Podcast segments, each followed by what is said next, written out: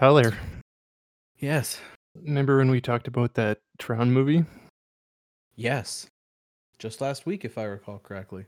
It Was that or the week before? Well, Yeah, now, you're right. It was probably the week before. Apparently, it's got a director. Does it? Garth Davis? Is that what I'm hearing correctly?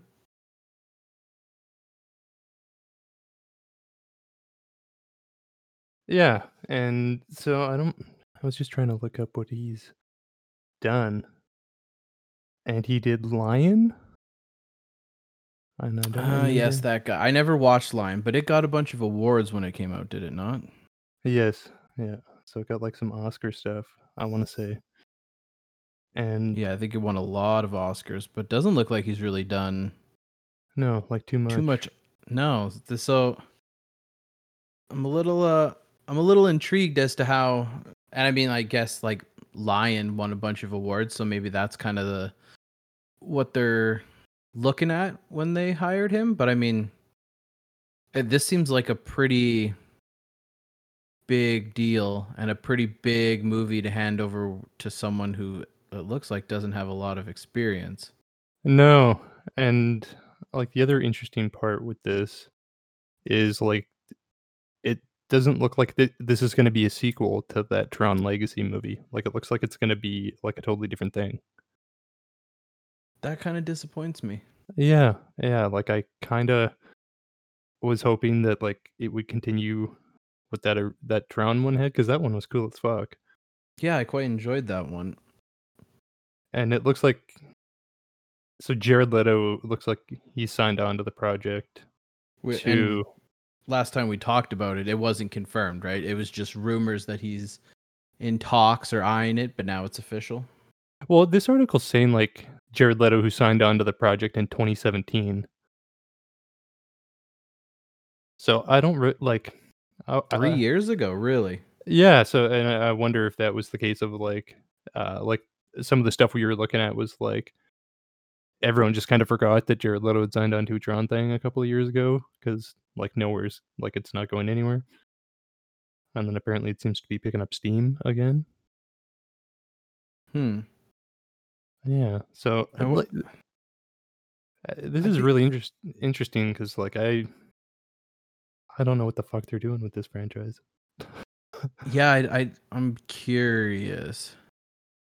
like and, and maybe like not doing a direct sequel to Tron Legacy is the right move because like by all accounts that movie did not do well. Even though like I think it's got some critical like not critical uh but like kind of called classic love to it. I, I thought it was I thought it was a great movie. Like Yeah, Daft. Punk did an amazing job with the soundtrack. I thought Yeah. Olivia Wilde was phenomenal in it, and I love Yeah. Jeff Bridges. Yeah. Yeah, like I I quite enjoyed that one, but So I wonder how they're going to do it because I mean, even the Tron Legacy was, it was it was technically like a sequel to the original Tron. yeah. Yeah, like it, So, yeah, like, it was Are they? Uh, it- I want. like it was pretty much a sequel to the original Tron. Like it tied in pretty big. Yeah. So I gotta wonder, like, is this going to be in that same Tron universe, but it's not a direct sequel, but it is still that Tron universe, or is this just going to be a complete and total fucking reboot of Tron? Yeah, that that's what I'm curious too. Like, yeah, like it says, the new film like will not be a direct sequel to Tron Legacy and 1982's Tron, but chart its own path as a new installment in the franchise. So like, I, like that tells me like it's not a reboot, but maybe like just something in that universe. I don't, I don't know. It doesn't. The wording is very. It, it's It it's doesn't very really like tell you. It doesn't tell you which way it's fucking going at all. Yeah, yeah, like the the lingo is like very corporate. Like, hey, this is a very brief statement that we can like pretty much do whatever we want with. Yes. Expect a Tron movie. Don't expect Yeah. anything else. Yeah, and it says to like um uh, the person who wrote the latest version of the script. This article is saying which remains in development. Um, the project like does not have a green light yet, so it's So they've got a director and they've got Jared Leto attached, and by all Yeah. accounts, Jared Leto Leto is he's a pretty pretty big deal in Hollywood. So I would Yeah. imagine like with a director picked and Jared Leto confirmed to be in it, I can't imagine this not getting a green light. No, me neither. Like unless for some reason there's still like that that burnt on how how bad the first one did, right? No, But- it, it still blows me away that the first Yeah. one did so poorly because I thought it was phenomenal. Yeah, like it like I don't think it did like terrible terrible, but like I don't think it met their expectations at all. Cuz I know like critically like it kind of got mixed reviews and then I don't think it made as much as they were hoping for, so I think they just kind of went, "Eh." Reviews are a tough thing to take serious though because Yeah. like I don't know how many times I you I've like been on I don't know Rotten Tomatoes or Metacritic where you're like, okay, the critic score they're giving it like it's got like 45 or 50% according to the critics. But the audience score is up in the 80s or 90s and it makes mad bank, right? So it's like yeah. I feel like sometimes a lot of these critics out there they're just too stuck up and prissy and they feel like, "Oh, I'm a film critic, so I have to be overly critical and I can't enjoy a movie for the fun of it. I have to be very technical and logical in everything I say about it and therefore give them bad marks or reviews and it's Yeah. I don't I don't think there's a lot of weight in in the whole critic space anymore. I mean like No. I mean like there's still it still matters to an extent, but I don't think Yeah. critic reviews are uh, worth what they used to be. Especially don't- given, you know, the expansion of the internet, right? Like anyone can Yeah. go on Reddit or Yeah. post a review anywhere anywhere, right? So Yeah, and uh, like I don't know, like I I don't look at reviews or anything really like that's usually not what determines whether I'm going to go see a movie or not. So I'm no, not, not, for me like, either. I I will say though that there's times where like there'll be two movies that I want that I'm like, oh, both these movies interest me. I don't Oh, yeah, know yeah. which one I want to see, so I'll go on Rotten Tomatoes, and I typically don't care about the critics review or critic score, but I'll look at the audience score, and it's like, Yeah. okay, seems like audiences like this one a little bit more than that one. I'll go see this one first. yeah, Yeah, I've I've done that like uh taking a peek at it like if there's kind of a bunch of shit out there and it's like I don't have like a huge urge to see any one of these, but I kind of like just want to pick one. I've done that. hmm but yeah, like this this fucking I'm Tron thing is it like it's so weird because like yeah, like and because it's not greenlit yet, like I wonder if that's why there's so much like kind of weird information about it is like I wonder if it just needs like the Disney slap on the back to be green greenlit and then all of a sudden we'll get like okay, this is actually what the fuck this thing is. Yeah, I'm I'm probably honestly not going to pay any attention until the green light's official or probably until you know pre-production starts happening where they start to like location scouting and stuff. That's probably when I'll pay a little bit more attention to it. Yeah. I I'm just I can't get over this this director. Like I mean, I never saw Lion, but obviously it won a bunch of awards and was like, you know, a very critically hailed film. But I mean, Yeah. like this guy's rap sheet is like over the last 20 years, he's directed like one, two, three, seven, eight, nine, ten, ten things in the last 20 years, and only Yeah. two of them were movies. Yeah. And then the other one, he just did like a guest directing spot on a two TV shows that I've never even fucking heard of. Yeah, me neither. A short and then a documentary, which I've never Yeah. heard of. And the two Yeah. movies that he did direct, I heard of Lion, never watched it. Yeah. And then he did one called Mary Magdalene, never fucking heard of it. Yeah. So Yeah, I like mean, I- am not saying that he's gonna do a bad job. Like I'm not trying to throw that bad juju out there and be like, Yeah. okay, he's gonna fuck this up. But I'm just incredibly surprised that when you have like a big IPA like that, and you have someone big like Jared Leto confirmed to be in it, it just seems a little odd that they're gonna hand over the reins to someone with very little experience. And by all accounts, just looking at like the synopsis and the poster for Mary Magdalene, and from what I recall from Lion, like not even in the same fucking realm. No, no, like I I had a buddy who watched Lion and he really liked it. But it, it was like very much kind of like a like a drama, like kind of character drama, right? Like not not really like an action like thing, right?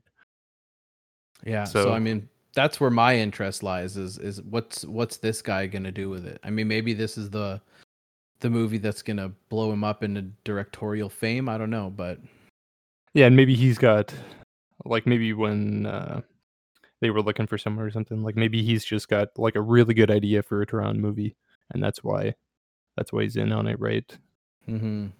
I could see that, but yeah, it's weird. Like, no, I guess we'll just have to wait and see how this one pans out.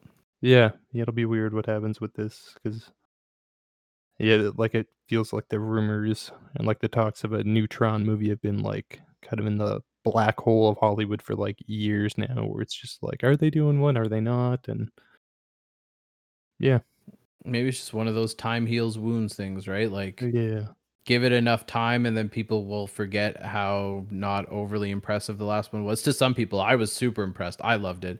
But yeah, obviously the general consensus wasn't overly impressive. So maybe it's just one of those things where it's like, we're just gonna sit on this for a while and then when we think the time is right, we'll try and bring it back Ye- to the light and redo it and hopefully get a better response.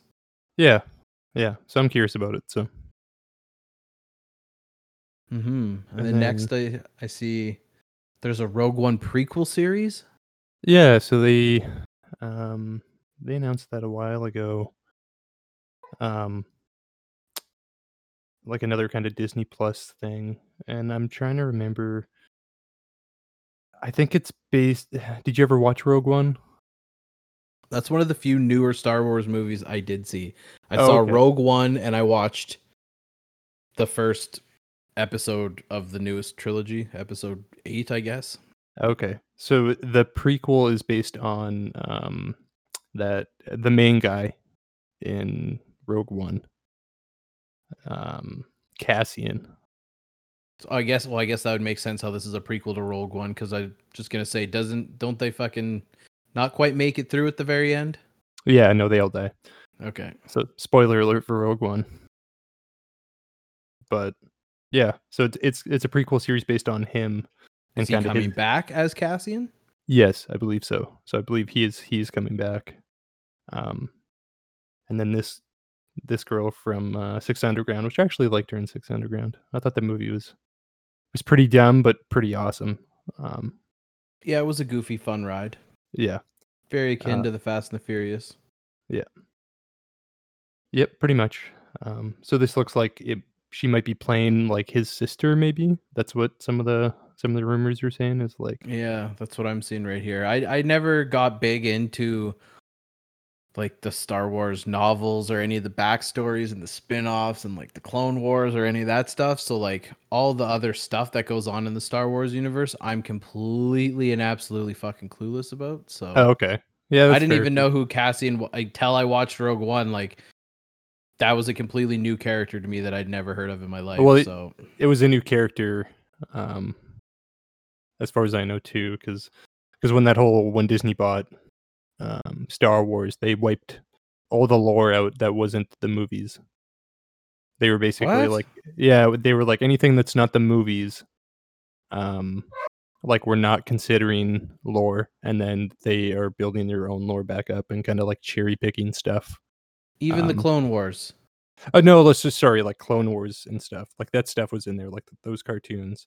But like all the books and like stuff like that, like like a bunch of stuff they basically didn't consider canon anymore. But I think like anything like like cartoon or movies, I think that was how it was. Hmm. So and yeah, um so I think that, like that character was made up. Like I don't I don't remember I'm trying to think back as someone who used to read a bunch of that lore like way back in the LucasArts days. Um, I don't rem- ever remembering like this being an established character. Like I think they just made those characters to make that Rogue One movie.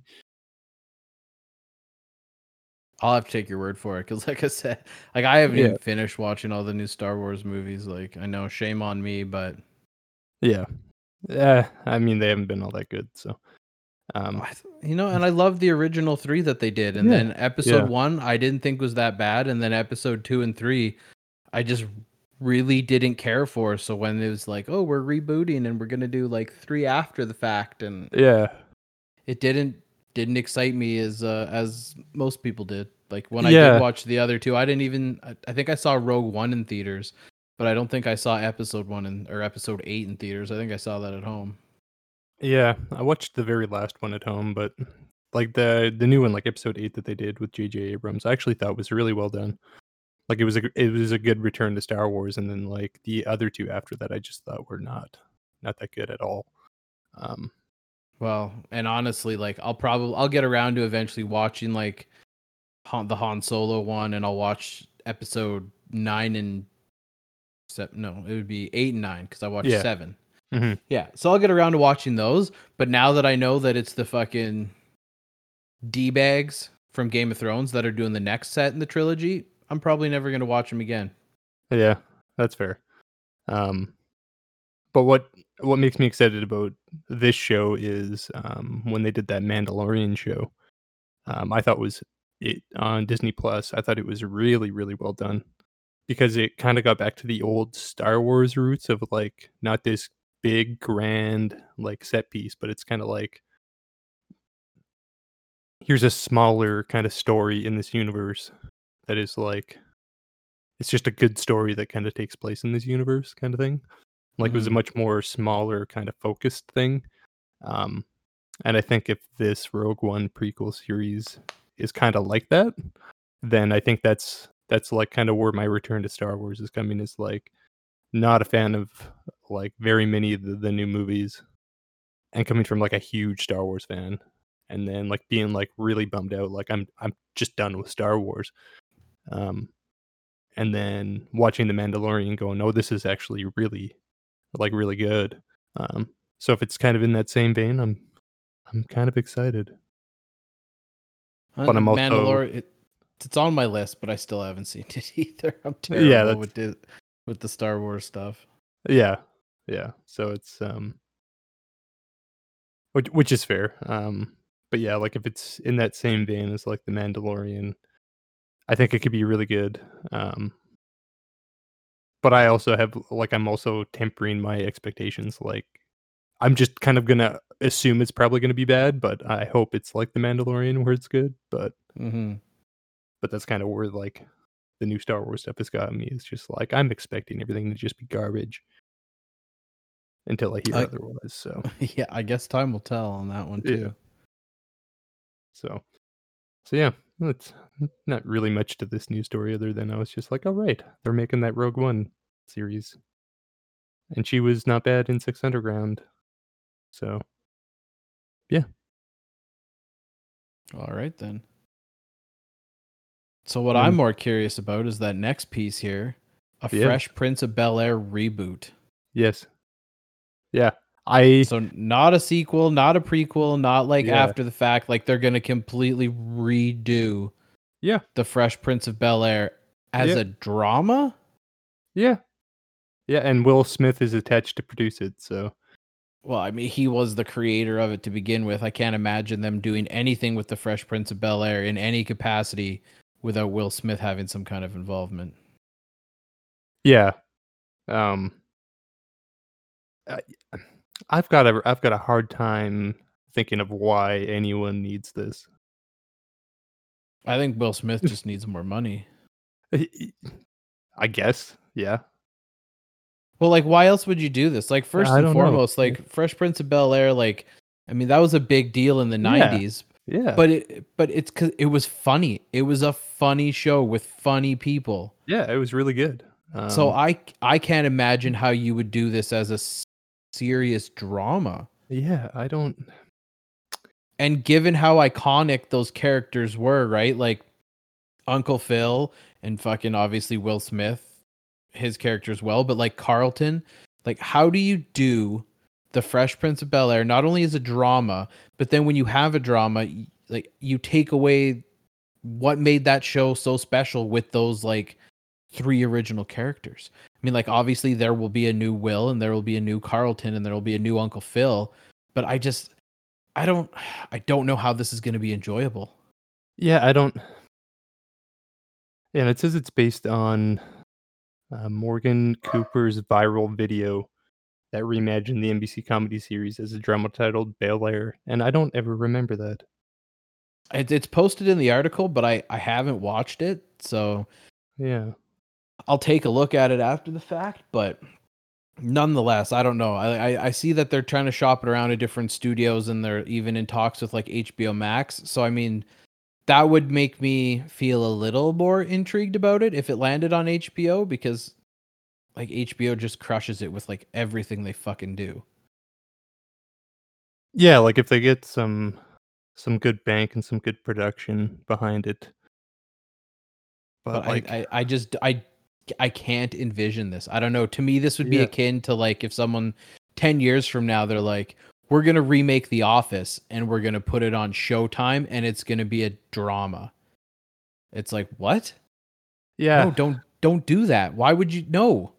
Yeah, like yeah, I d- and like I wonder if this is going to be um because they say reimagined, so like I don't know when I hear that I think of like how Riverdale reimagined the Archie comics. Like I wonder if it's going to go in that direction where it's like, hey, this is based on the Fresh Prince of Bel Air, but like really, it's based on that in the loosest sense. Yeah, here are the same characters and they're Yeah. technically in Bel Air and Yeah, the general plot is, you know, Will's got to go move with his aunt and uncle, but it's going to be dark and gritty and very drama, very sad. It's not a comedy. And like, I don't know, you say those things out loud and it just makes me not interested even more. This is something I like yeah, am super super fucking curious to see once you know, Yeah. once a pilot comes out. Um, Yeah. I, like, I I'm dying to know how in the world they're going to pull this off cuz yeah, it would be different it like there were dramatic moments and serious moments throughout that series when it originally aired oh yeah, like they touched on some pretty heavy shit. Um, yeah for sure but it was a fucking comedy yeah, at its core, it was it was a comedy. so Um, I, I just i don't know how, how, can you think of anything else out there that was once a comedy and then was later reimagined as a straight up drama No, and like th- that's why like the only thing that I could think of was like how the CW did Riverdale, like where it just went completely like way out of what it was based on. yeah but, But, like I, I don't. but there's no precedent because there was no riverdale comedy Yeah. show prior right yeah, Like, this what I was its first for, foray into like a live action series yeah, yeah. I- Whereas like this was already a beloved and well established 90s sitcom. Yeah, and like I'm I'm trying to think, and there's probably something out there, but um, I can't think of anything that is like, like you said, like that had an original thing, and then not only did they completely reboot it, but completely changed the whole tone of like and genre of what it was. Like I'm, yeah, I don't, I can't think of anything, and yeah, this one is No, is I, I just all that keeps popping into my head is other classic 90s sitcoms and trying to reimagine them as straight up dramas. Like I can't imagine like no, Full House as a straight up drama No. Family Matters as a full on drama. no, no, like I, yeah, like it's So I I'm beyond intrigued here. I am Yeah. so curious. Uh, yeah, I'm just gonna like I'm just like clicking through this trailer thing and like completely different tone like holy shit. Yeah, when we're all done here, I'm definitely going to take the time to watch it. Yeah. So maybe we can touch on it a little bit more Uh, uh, next, next, week. week. Yeah, 'cause, yeah. because I'm I'm I'm curious, Yeah, I, like I'm really perplexed. super skeptical, Oh yeah, for sure. but like curious. yeah, like cuz yeah, and like yeah. It- like who knows, maybe it, it turns out that it's going to be like this new like ha- ha- eh, taking a more dramatic spin on it. Maybe that's maybe it turns out to be insanely good. Who knows, but but I just I I have no idea. Yeah, who the I- fuck I- asked for this? Like Obviously, the fans did after watching this guy's like reimagining of it that he put on Yeah. YouTube. yeah. So I mean, there's got to be some interest for it. So I don't know. I'll I'll watch it and I'll I'll see because maybe I, Yeah. when I get time to actually sit down and fully watch this trailer and Yeah. absorb all of it, maybe I'll be like, okay, yeah, no, that actually could be interesting. But for Yeah. now, just at face value, just reading that there's going to be a dramatic reimagining of the Fresh Prince of Bel Air, I, I, I don't feel good about it. No. No, and I wonder if it was a case of, like, a Will Smith saw that trailer or something and was like, "Oh, man, that was really good," and maybe, like, that was a case where, like, maybe he advocated for it or something like that, but Also very possible. I mean, he makes Hollywood bank a lot, so Yeah. probably got some pull. Yeah, yeah, I think so. So yeah. Weird.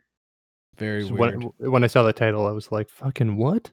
Like, I had to double check, I was like, "Is this, like, legit?" So It's not April 1st. This Oh, doesn't no. make sense. Yeah. So Alright, so what else do we got here? 47 Ronin sequel. Yeah, which is, like, talk about a movie that sh like, was a the definition of a box office bomb. Yeah, I actually saw it Christmas Christmas Day. We my family and I went and saw this. It was like when it first came out, obviously, I whatever year, tw 2013 it says. I, remember it was like, "Oh, what are we gonna go see?" And we didn't know what to see, and we just kind of settled on 47 Ronin, saw it as a family. I didn't mind it, but it was not that great. Yeah, and, like, to be fair, I I never watched it, um, but I remember just, like like, over the years just hearing that, like, this was not a good this was not a good movie. No, it was nothing to write home about. And but I see that it's it's going to be a sequel and it's going to be going to Netflix. So I feel like this Yeah. is a better route to go about it. I would be super concerned for anyone who's uh investing money into this film if it was Yeah. they were going to try and do it as a big wide theatrical release. I yeah. feel like that would be a big no-no. But I mean, Yeah. to do it in a different time period than the original, have it go straight to Netflix, and obviously Keanu's not going to be a part of it. No. So well, I at mean- least not yet, right? Like, who knows? Maybe gets involved, but I feel uh, if they're gonna do it in a completely different time period, I feel like it'd be hard to have Keanu involved.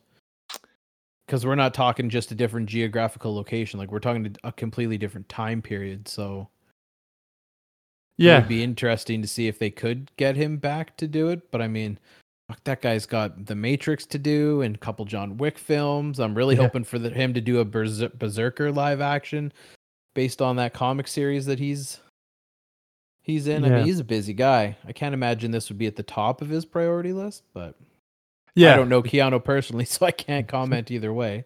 yeah, yeah. Like, who knows? Like, and I, I'm trying to. I don't know if this is like a 47 Ronin, like if it was based on like some source material or something, but Yeah, I don't. so I, I, I I don't, don't think it's based on like graphic novels or comics or anything to that extent. I Like mean, like, said, I I didn't mind the first one, but I mean, yeah, there's no part of me that like after watching that film was like, God, I really hope they make another one. yeah. But I mean, if it's coming to Netflix, I'll watch it. Oh yeah, for sure. Yeah. Yeah, like it, it seems like they're kind of almost taking like so, just maybe some of the lore of what was 47 Ronin and basically just going like, yeah, we're going to do this in a totally different like theme and time period um with new people. Yeah, So- I, I I feel like that's probably their best bet is to try and redo the whole thing. Yeah, cuz if if this was like, hey, we're doing um like a sequel to 47 Ronin, who who in the right mind is going to be like, yeah, no, totally, I want to throw my money at that. You know, probably no one. No, en- enough time has passed that they it's probably safe for them to make another attempt at this. Yeah. But yeah, to to do a completely new, like, obviously it's going to be in the same universe, but Yeah. to do a completely completely different take on it, that's probably the way to go. Yeah, I think that's that's how you like that's how you do this is is basically just loosely saying, yeah, it's it's a 47 Ronin sequel, but it takes place 300 years later and it's not samurais or whatever, Mhm. right? You know, I think that's that's the only way this works because like I said, eh, eh, who who would throw their money at a pitch of like, "Yo, we're doing a 47 Ronin sequel?" Like probably no one. I really want to know: Are they going to call it Forty Eight Ronin? Ooh. I mean, if it's taken 300 years uh, from now, is it like, you know, 30, 47 Ronin? It very well could be. They just go like all cyberpunk with it. Yeah, I mean, it's it's interesting. It's not something I'm like overly hyped or pumped about. I mean, when it eventually lands on Netflix, when I have time, I'll probably watch it. But Yeah. it's it's not making it on my like my watch like my I'm gonna track this as this as it develops and becomes a Yeah. thing and pay attention to when it gets released. It's gonna be something where I'm just casually browsing one day. Yeah. like, oh look, there's that 47 Ronin sequel. Yeah, fuck it. I got two hours to kill. Why not? Yeah. And in this article, it says like they're going 300 years into the future with pronounced cyberpunk and even horror elements be adding, uh, like added to the samurai like theme. So it's like, okay, cyberpunk horror samurai. Sure. Yeah, the time period that they end up going with. That's what's really going to be interesting to me. Yeah. Like, and so it seems like they're almost going to go sci-fi, you know, with some samurai stuff. Which, sure, why not? Samurais in space? Space samurais? Yeah, sure, why not? Yeah. Well, why not? Fuck it. It's Netflix's money, right? Yeah, exactly. They're going to get their cut either which way, so Yeah, go wild, boys. yeah. So yeah. Give her shit. I'll Yeah, I'll give her give her shit. I'll probably check that out at some point. Like you said, when it's one of those things, where it's like, oh, I got nothing to watch. What's on Netflix? Oh shit, Mhm. I remember talking about that. Yeah. Pretty sure we talked about this 3 years ago. Yeah, exactly. Let's check it out. So yeah, I, I, what would make me like way more uh, interested in in this is if like a few weeks from now, Keanu Reeves was like, yeah, I'm totally, I'm totally going to be in this sequel. And you know, it's it's possible. I, I don't Yeah. recall because granted, this is seven fucking years ago, so I Yeah. don't recall the movie verbatim. But I know like he had some kind of special samurai fucking powers. Yeah, he could so- do some like you know mystical type things. So I mean, Yeah. it wouldn't be a far stretch or a far No. cry for him for his character to still be in there, albeit maybe his character is aged and he's training like the new Yeah. gen or something to that effect. I mean, it's definitely possible. Yeah, or I mean, I mean, you don't have to like we're talking about a 47 Ronin sequel. You're you're writing to to get Keanu Reeves into a movie 300 years later. Probably doesn't have to be that solid. You know, it's just got to be enough to kind of explain it, right? No, and at the very least, I think they need to have Keanu like, like maybe a flashback to Keanu, or have him in some sort of cameo capacity. yeah, if not act if not actively involved. I mean, like like Keanu's always been a you know the internet's darling yeah, for a long, much. long time, right? But I Yeah. mean, 2013, that was a while ago, and like Yeah. I mean, Keanu was like we're coming off the heels of like The Matrix and stuff, so he was Mhm. a big celebrity, but he was nowhere near as adored as he is right now. Yeah, exactly. Like right now, Keanu is the fucking king of the internet and the king of Yeah. Hollywood, right? Like Yeah, and that's and seven years ago he wasn't. He was a big deal, but he's not Yeah. what he is now. So I feel Yeah. like for them to really get some real traction and some solid steam and hype for this movie, they they need to try and get him on board. Because then even if the movie isn't the greatest, it's still gonna do well and be received yeah. gen- generally well, just because nobody's saying bad shit about Keanu right now.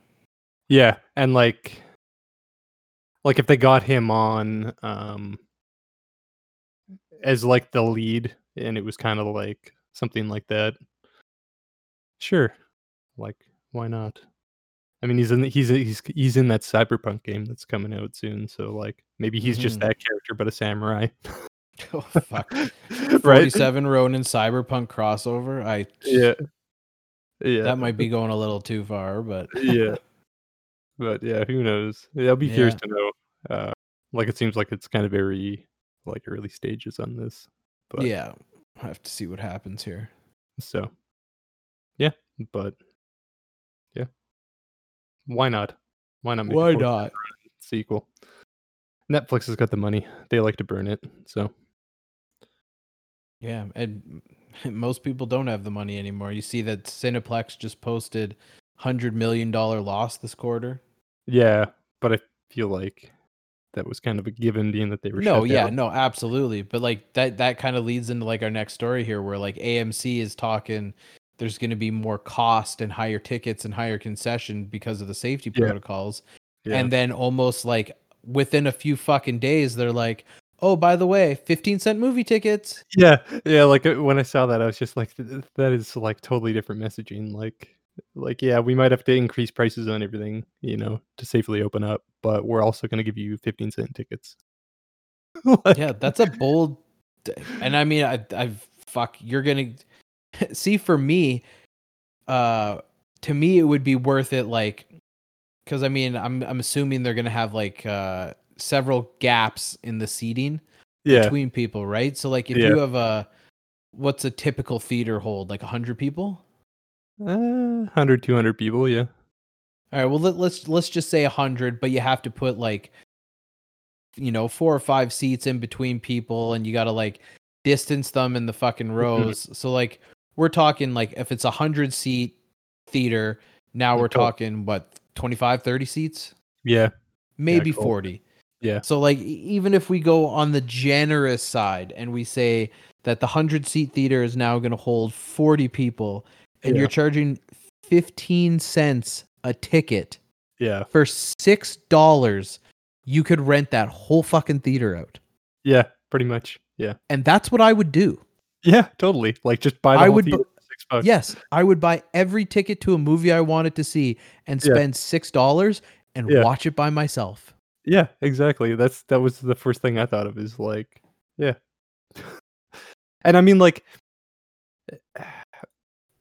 the eh, movie theaters ne like, that's not where their money comes from is tickets, so I get it, like but that's cheap, even even on their standards, like, and Yeah, that's like, I would love to see what their quarterly numbers were, because at least, like, we got, uh, up in Canada what, a month ago now? We we reopened the majority of the theaters across the country, right? And they they started doing $5 tickets, which honestly is still I'm willing to pay $5, like, that's still a pretty solid bargain for me, but, you know, south of the border to us, these guys, their numbers that are, like, pandemic numbers and stuff are way higher. Yeah. They have way more outbreaks, it's a lot riskier. So, I mean, maybe 15 cents is really what they're hoping for to entice people, but fuck, that's a huge loss. And and, uh, so there's some caveats with that 15 cent ticket, so, like, uh, like, if you go through the article, like, it says, um, like, they've got a bunch of older movies coming, and that's what's gonna be 15 cents, and then they say, like, starting kinda, like, end of August, um they'll have older movies, so, like, Inception and, like, the Back to the Futures and, like, Ghostbusters, and that'll be, like, 5 bucks a ticket. And then they say the few new movies that are opening, um, like, kind of like the the New Mutants and, like, stuff like kinda Tenet, like, might be, like, 10 bucks. Mhm. So, like, I think this 15 cents is, like, they're gonna open up with a bunch of super old movies and just be like, "Hey, for this this one opening day, it's 15 cents." That's still quite a loss, though, like, I and I'm sure they have, you know, market analysts and everything going and crunching the numbers as to what's gonna work best. But instead of having, like, different tiers based on the age of the movie, 15 cent tickets here, $5 tickets here, $10 tickets here, go like, I'm surprised that they wouldn't, and I I personally think it's a better strategy to do what, like, Cineplex is doing up here, where it's just $5 across the board. Yeah. Like, yeah, you can go see Back to the Future and the original Star Wars trilogy right now, 5 bucks a ticket. Or you can go see Harley Quinn, Birds of Prey, still new, but kinda older, few months now, still $5 a ticket. Oh, what's that? Tenet's coming out? Yep, $5 a ticket. Yeah, and I think that's like, that's what they're doing because this 15 cents thing is just opening day.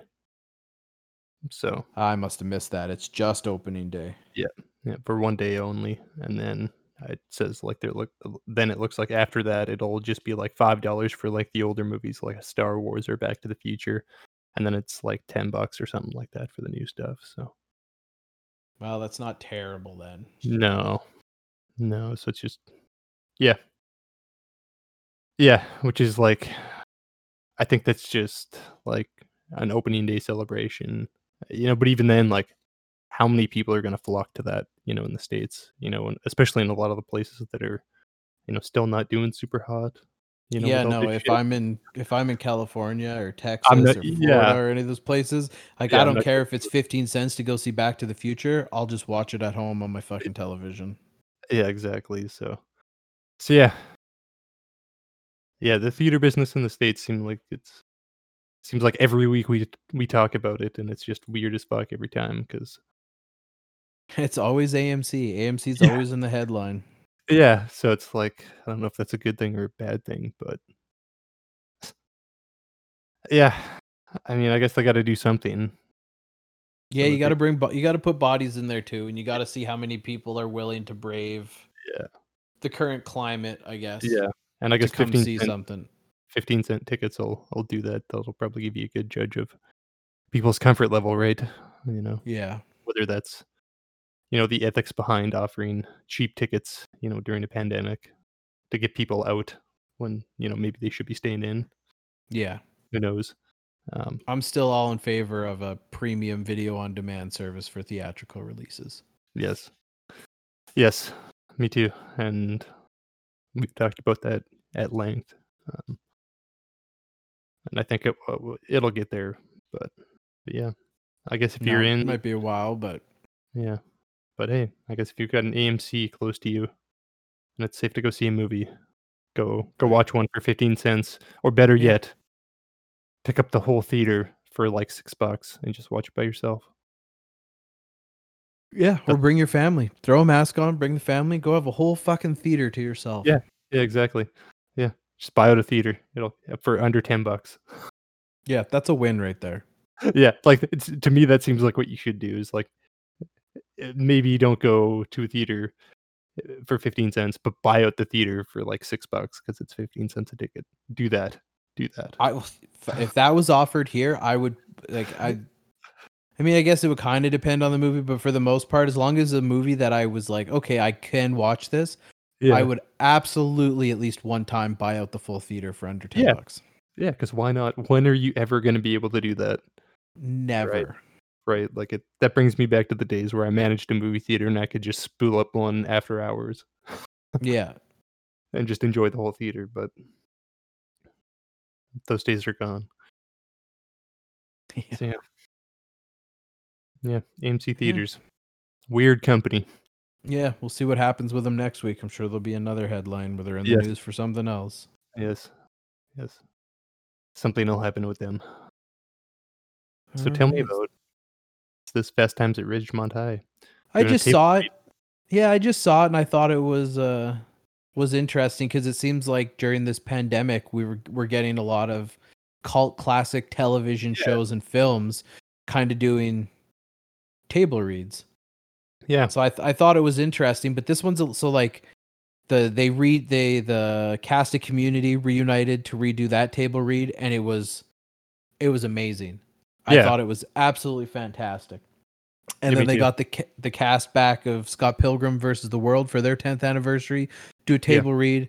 I didn't watch the entire thing because it was pretty lengthy, but from what I did saw, again, fantastic. Especially because for anyone who's seen that movie, like it's old, but like it was an all star lineup. Like you look at Yeah. all of the actors in there, and they're all big names right now. So it's Yeah. it's always unique to go and watch an old film, and you're like, oh shit, this person and this person and this Yeah. person, right?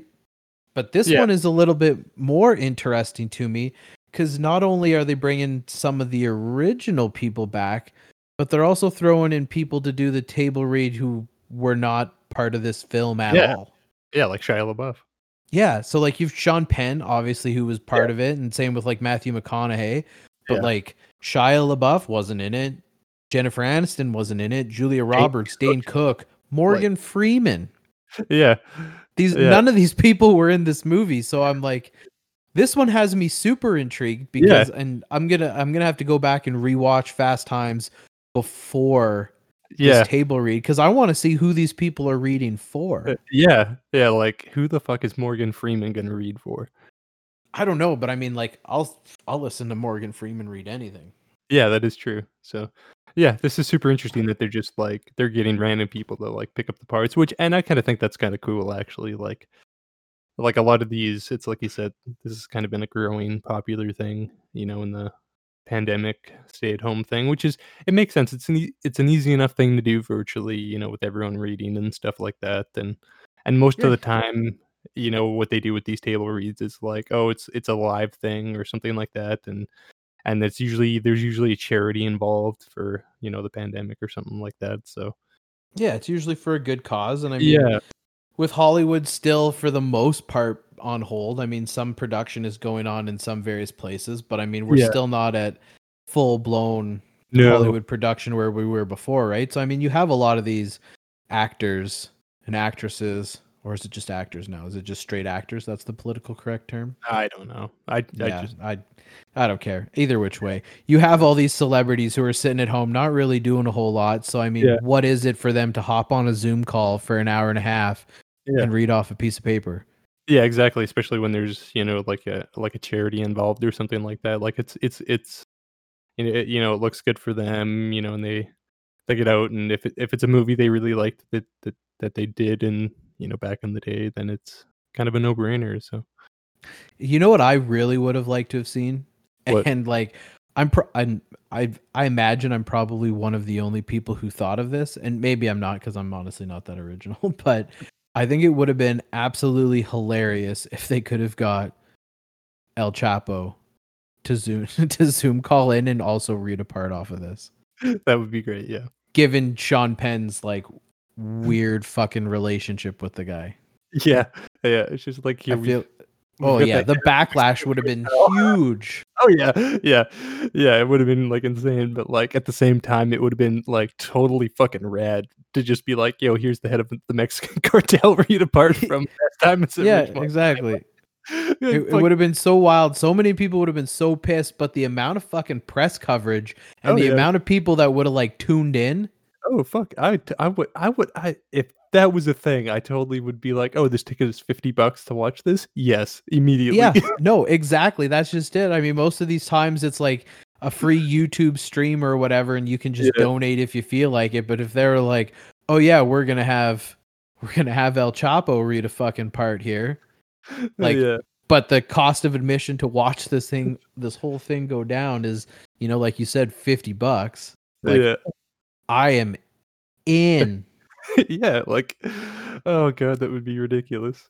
But never, it, like it would never happen, but it would be amazing. No, it wouldn't. But like, fuck, that would be amazing. And uh, like, just have Sean Penn like not even read. Have him be there, but have Yeah. El Chapo read Jeff Spicoli. Yeah, Like- exactly. Yeah. Oh God, take my money. Yeah, Sean Penn is just there in face only. Yeah, Yeah, that would be that'd be amazing. But but yeah, su- super interesting. I just I thought it was a, a very unique yeah, take on Yeah. like the the table read oh yeah, craze that seems to be happening right now. yeah. To get like a just a bunch of random people like kind of almost reimagine it, right? Like that. I think that's really interesting. Like, and, like, and also like, when the fuck is the last time you heard Dane Cook?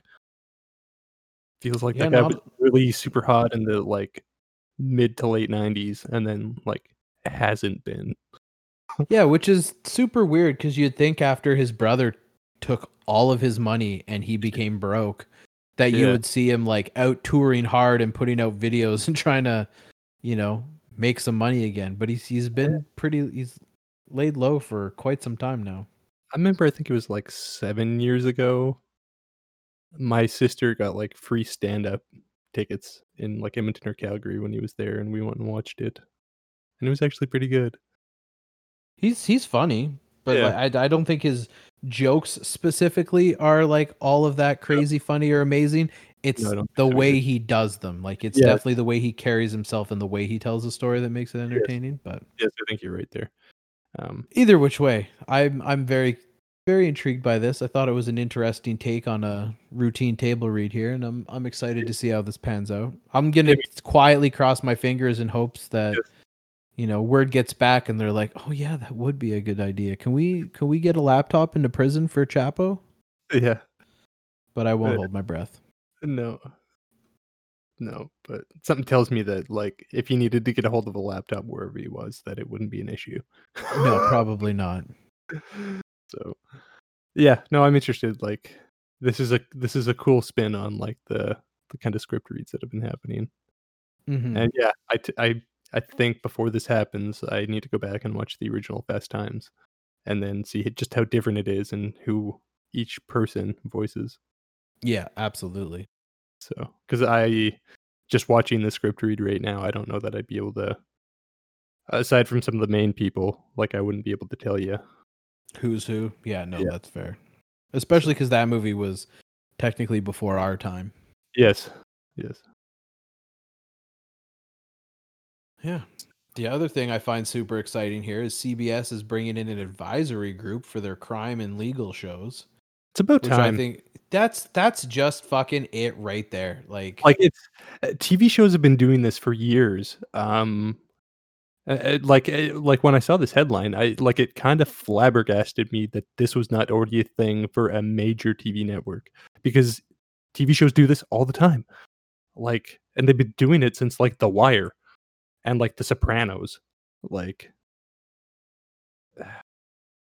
yeah, I don't cuz like that was like I I like mm, I would casually like way back in the day when I was younger, when I was really a kid, you know, if I was like hungover laying on the couch and there was like a marathon of fucking CSI on, I would just Mhm. like slip in and out of consciousness consciousness while playing in the background. Mm-hmm. But like I didn't really care for that show. And like NCIS, I don't know why. I don't like that show at all. I don't think it's very good. I don't think it's entertaining. And I've like I've heard a few people come on like the Joe Rogan show who are former like Navy SEALs and you know, and they all go like NCIS is just like an insult to like what actually oh, happens. Oh, yeah, of course, right? and of course like my dad like who was a former police officer himself right like refused to watch stuff like ncis or especially csi used to really fucking get him going because he's like Oh, yeah. that's just it would piss him off because it's so far out of the realm of reality. Yeah, so it, it's it is odd that they never. I mean, I get it to an extent because you got you know you have an an hour long TV show on your network, which is really Yeah. only forty two minutes yeah, of actual show. You Yeah. got to keep the story moving. You got to have your problem kind of thing at the beginning, right? Like you got to follow your acts, right, and then get your Oh, resolution at the end. And modern day, you know, like forensic kind of stuff. You know, you can't do that in a day, right? Like blood work Yeah. doesn't happen instantly. You don't look No. at a body and you're like, oh, this is indicative of this, which means that, which means this, and that means this guy has to be our killer. End scene and end of episode. Like that's obviously not how it works. Yeah. But it's about time that they're finally fucking. Because that's what turns me off of these shows is like. I don't get me wrong, I watch a lot of television and movies strictly for the entertainment value. I mean, the majority of the shows I watch, they're not based in any sort of realism, and I don't personally overly care for actual reality television, with the exception of Big Brother, because that show's amazing. Yeah. That that being said, it's like I would be a little more interested in watching some of these shows if they were a little more on the straight and narrow and a little more truthful and real. yeah, and like you don't have to get it. You don't have to like hit the realism like over the head, like get it like hundred percent right. But like, yeah, because you're gonna you're gonna stretch it a little bit, no matter how how good it is. But just like having someone being there, going just and being like, "Yo, that's totally not how that fucking works at all." Like you couldn't be further off of first base, right? Mhm. you know like and it's it's like i said like i i was totally shocked that they just didn't have this because like like i remember like like the wire is an old show and like they they had this like uh, shows have had this forever like it was, i remember reading it going like wow that they didn't have this like Well, have you seen any of these shows? I mean, would it surprise you that they didn't have it? There's no way No. they have an advisory group and C- No. NCIS was doing what it was, or CSI Yeah. was doing what it was for as long as it was. yeah no it, it doesn't surprise me at all but like at the same time yeah Yeah I no, mean- I, I get what you're saying. I mean, they the consultants and advisory groups are definitely a large part of a lot of television shows. So it definitely seems weird that like yeah they didn't have that for any of this kind of stuff, and it, it really is about time. And, And it- I- I'm curious to see how it plays out because when you start erring on the side of like realism, like the more realistic things and how things actually work in the real world, is that going to dull some of these shows? Yeah, and it seems like this is almost like like they're kind of doing this because of you know the political climate, you know, with kind of some of these areas. So like are th- eh, Yeah. like are they doing it to to make the show more real, or are they just doing it just to appease people? Yeah, it's hard to tell these days. It, it, it seems like you can't really tell anyone's true intentions these days, given what's the political landscape that's happening right now. Yeah, so it's Like the biggest one that has me concerned, which is like kind of related but also very unrelated, is how they're completely rewriting and completely retweaking like the whole direction they were going to go with the new season of Brooklyn Nine Nine. Yeah, because that- of the political climate, and I'm like, well, like yeah, Yeah. that's a cop show, but it's it's, it's really not. Not. Yeah, like it's that's it's it's just the backdrop of that show. Really, like it's Yeah, Yeah. exactly. So I'm and like if you've ever seen the show, right? Like oh, yeah, 99.9% of the stuff that happens in any given episode, you're like, yeah, obviously that's not how yeah, any police department works, how anything happens. That's not like none Yeah. of this is like based in any sort of fucking realism. It's a comedy show with a police backdrop, like you said, right? So for them to be like, oh, given the political landscape, we're going to completely rethink we the way we do the show, and that has me so concerned. yeah. Me too. Like I, yeah, I'll, I'll be curious how how that turns out because like it seems like it's and like it, it wasn't even a comedy show that like pushed you know like hot button issues or anything like that. Like it was fairly like just a straight up comedy. Like it didn't really you know poke at anything you know heated you know out there. I, at least not that I remember. Um, Yeah, exactly. So, like, like if, if it if it did that, you know, and it kind of poked fun at a lot of the the issues out there or something like that, I could see someone being like, okay, we gotta we gotta retool this, but but like they didn't even do that. Like it just it was a regular ass comedy that that was that that's awesome. Yeah. So, yeah, I'm- and I I absolutely love that show. So I am me- I'm so scared. yeah, me too. Like I'm, Especially like I had a, a very big scare when Fox fucking axed it, and I was like, no, this is such Mm. a great and underrated show. And then I was happier than a pig in shit when it came when back. yeah when NBC fucking picked it up, which I think is where it should have been all like from the get go. Yeah, yeah.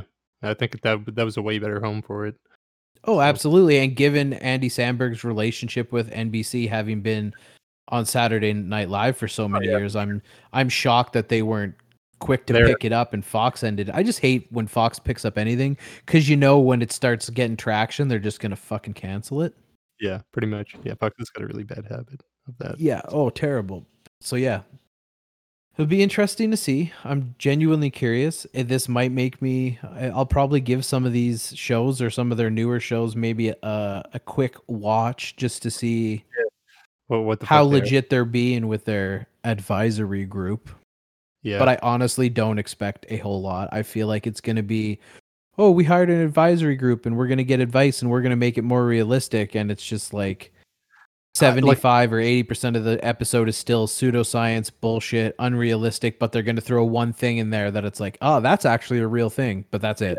I, I was about to say my like my expectation reading this article is like there there's an advisory committee in name only, and I bet you these shows actually don't change all that much, or if if at all. Yeah, probably not at all. Where it's But like the "Oh, committee's there. yeah, the committee's there, and they gave us all these recommendations, and then we just kind of went, nah, now we're good. Like we're just gonna Mhm. go, we're just gonna do the thing we've always been doing because that's what people have been watching. uh, because yeah, fuck it, that's what works. That's what makes us money. Yeah, exactly. So. so see how that pans out. Yeah. So in in weird news, so I don't know if you would have known this, but there was an infamous Star Wars holiday special that happened a long time ago. I do. I never saw it. I do recall hearing the rumblings of it. Um, and it is so bad that it has never been released outside of what played on TV. That's how bad it was. Like it has never been released outside of that. Um, you can't find it anywhere. Um, although I do have a copy on my server. But apparently they're gonna redo it with Lego on Disney Plus. Like shot for shot, line for line. I, I don't know that it's like shot for shot, line for line. Um, because it says it's gonna be like set after the events of Star Wars Rise of Skywalker. Okay, Um, so it's it's a Star Wars holiday special, but it's not the Star Wars holiday special. Yeah. So, um, so yeah, I, why they decided to do this, I don't know. Money. I, I'll just answer that for you right there. It's money. Yeah. I mean, like I saw the original Lego movie in theaters just because I was curious and like you know I but I love Lego even as a grown ass man. I'm a big fan of Lego, so I was like, yeah, I'll check this out. And it was, yeah. I mean, it was a kids movie, but I mean, Yeah. it was fun. But Yeah. after that, I was like, okay, it's like because Yeah. then there was like another Lego movie, and then there Oh, was. Lego Batman, and then there was yeah. Lego this and Lego that, and then all the Lego games, and I was like, okay, Disney's just like Oh, yeah. Disney and Lego are both just trying to Milk it, yeah. squeeze yeah squeeze as much blood from that stone as they possibly can and i don't see this as being anything different because the No. people who are diehard star wars fans We'll probably go like yeah the one then we're talking the people that buy their star wars christmas time tickets you know Yeah. three months in advance these people are going to gobble this up and then it's definitely going to be a drive for new disney plus subscribers i'm oh, positive there's no Oh, Yeah. way that they don't drive their numbers up hard with this Oh, especially sure. if it's going to be exclusively to disney plus Yeah. Which looks like what it is. You know, and those Lego movies, like they're just basically a license to print money, you know, because they just kill it with the family audience, right? You Yeah, know, well, it, and that's what it is. Like Star Wars has like a big diehard fan base. Like I know so many people who bought uh Disney Plus memberships strictly and solely for the Mandalorian, for Yeah. no other reason other than the Mandalorian. Even Yeah. before the Mandalorian was out, as soon as Yeah. they heard there's a there's a Star Wars show coming to Disney Plus called The Mandalorian, they bought. Disney Plus memberships. Oh yeah, and like I I I was that kind of diehard fan before a lot of the recent movies. Um, but, but yeah, but so not I so think, much anymore. no, not so much anymore. Um, because they kind of, they kind of dropped the ball on a lot of that, and by drop the ball, I mean they made total fucking hot shit garbage, um, for a lot of it. But, but yeah, it's it's. I, I get why they're doing this. It's like you said, it's totally going to drive numbers. It's, if you're going to make a Lego Star Wars movie, why the fuck do the the holiday special that was so infamously bad? Like I said, that it aired on TV once and there was never an official copy after that. Yeah, I don't know. Maybe they're like, oh, maybe that's part of the hype in the press. Yeah, Man, I- like, I- oh, the diehard fans are going to remember that there was a holiday Star Wars special and it was absolute garbage. yeah, And that'll, you know, Yeah. Build some hype and excitement around this Lego version. I don't know. I, I Yeah. personally, I can pretty much definitively say at this point that I won't go out of my way to watch this, but yeah. No, I'm the same way. Like I, at the end of the day, I was like, I'm, I'm probably not going to watch this. Um, I just thought that it was super interesting that they decided to, to remake the whole Star Wars holiday special because it was so fucking bad. And like I've, I've watched that original holiday special. It is terrible. Is it Uh, that bad? Does it oh. have the actual like original people? Oh yeah. Like Mark Hamill and Han Solo and uh, Harrison Ford and Oh yeah. And See, uh, it is bad. it is full of really bad product placement. Um, okay so like forget this lego star wars special like disney listen up if you want to make mad bank and you want to drive a mass subscriber count you guys own the rights to everything. You need to air that on your disney plus. Yeah, and i, I promise you i promise you will get way more subscribers than you ever would with a lego star wars special. It's because like, yeah, it's yeah. I think they should also do that, but I also I, I think for maybe reasons they can't because they like there was a bunch of cameos with like musicians in it and stuff. Um, so maybe there's some weird rights issues. I can't But- imagine that. Like if you if you have a TV series, like if you're NCIS and you have Jay Z guest star on an episode of NCIS, like Oh, yeah. NCIS is still NCIS, right? They're gonna do reruns and all this other stuff, and if they want to sell, you know, the streaming rights for NCIS to Netflix, Jay Z can't be like, nope, I Yeah, was a guest on an episode. I don't want that on Netflix. That's true. That is true. Mad Bank though, if if they release that original, I can't even imagine the numbers they would get. Yeah, yeah, and like I almost wonder if if one day they do. Um, I don't think they ever will because of how bad it was, but Probably not, but it w- it would be amazing if they did, just so that people could see the spectacular fucking disaster that it was. you Um, never know. So yeah, there wasn't really much to this story other than I just kind of saw it and went, "What the fuck?" Like Star Wars Holiday Special Lego, the fuck? Like I just it was like perplexed when I read it. I was like, "What?" Okay, sure. Why not? Mm-hmm. So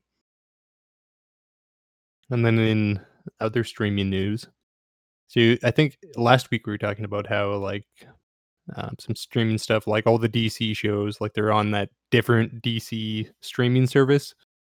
And they're all on different fucking platforms. You got some on Fox, some on the CW, like yeah. So recently, uh, ABC.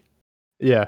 So recently, um, like the DC Universe kind of, I guess, company, um, there's been a bunch of reorganization and a bunch of layoffs and stuff, kind of through Warner's and and all of that.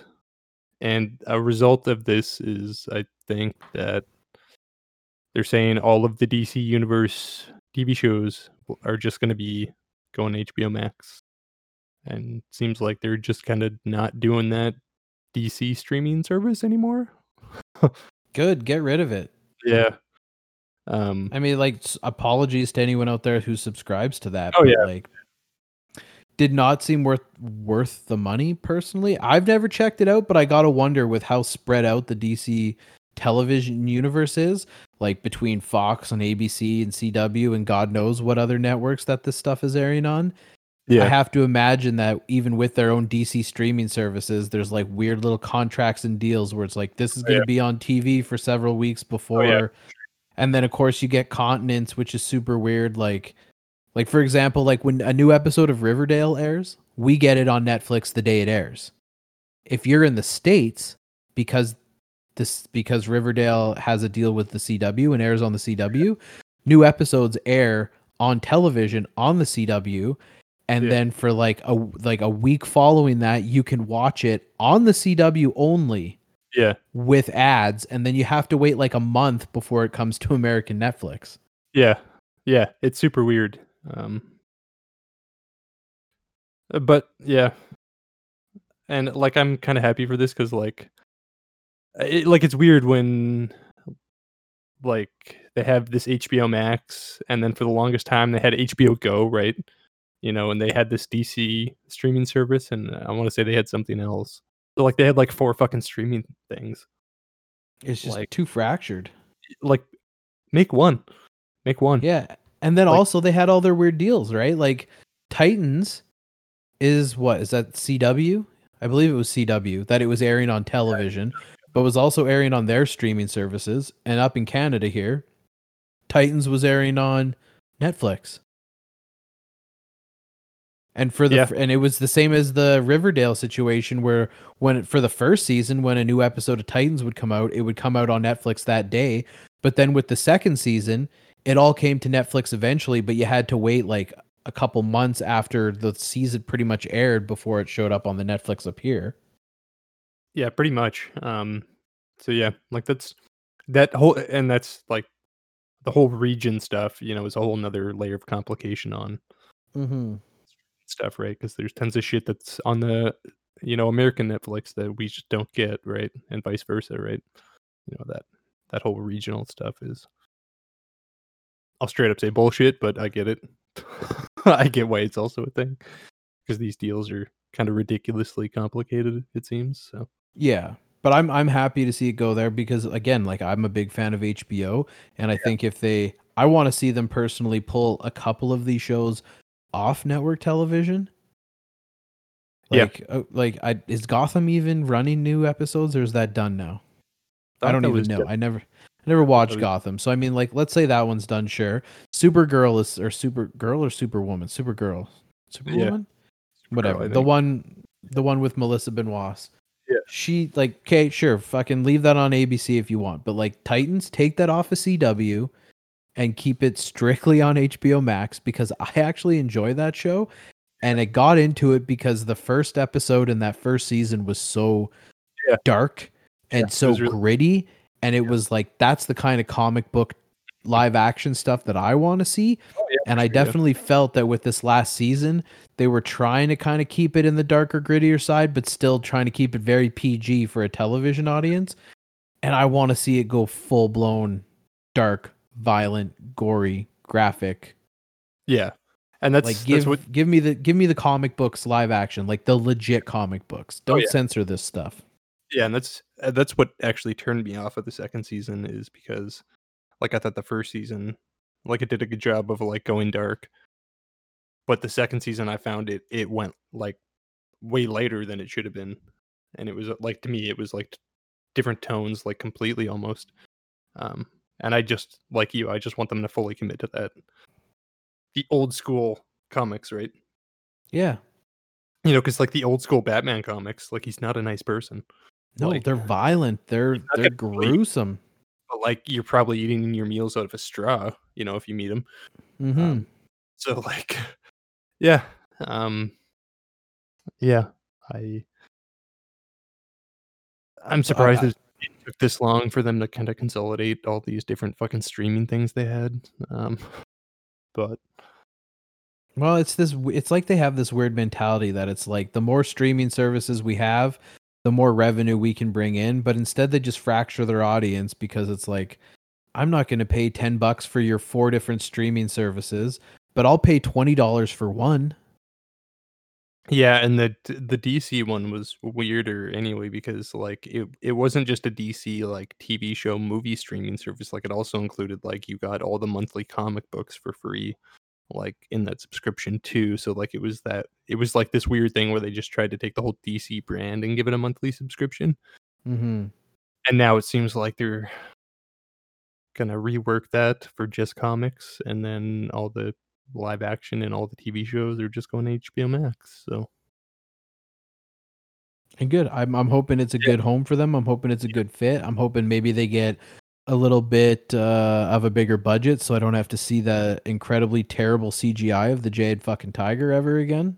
Yes. Yes. And it, it makes total sense because I think it was a few weeks ago we were talking about how like they're doing that like that Gotham show, they're kind of doing one of those but on HBO Max. So like I Yeah. feel like this has been this was decided a long time ago and they just announced it now because there's like the big DC convention going on, I think right now or next weekend or something like that, where they're announcing a bunch of shit and so there'll be a big dump on like the Snyder cut and shit like that and all the other movies that are coming out. So Yeah, drive that subscriber comp- that subscriber count up. And I think they would maybe be wise too cuz I mean, some of these shows that are going to be part of HBO and are going to be on their streaming service, I I still think there's a place for them to air on television. I just oh, don't think Fox and the CW and ABC is the place to do it. So make another channel like you have HBO East and West, make another HBO channel that's kind of like HBO Light where it's like here's all of our stuff that still is a little dark and a little gritty,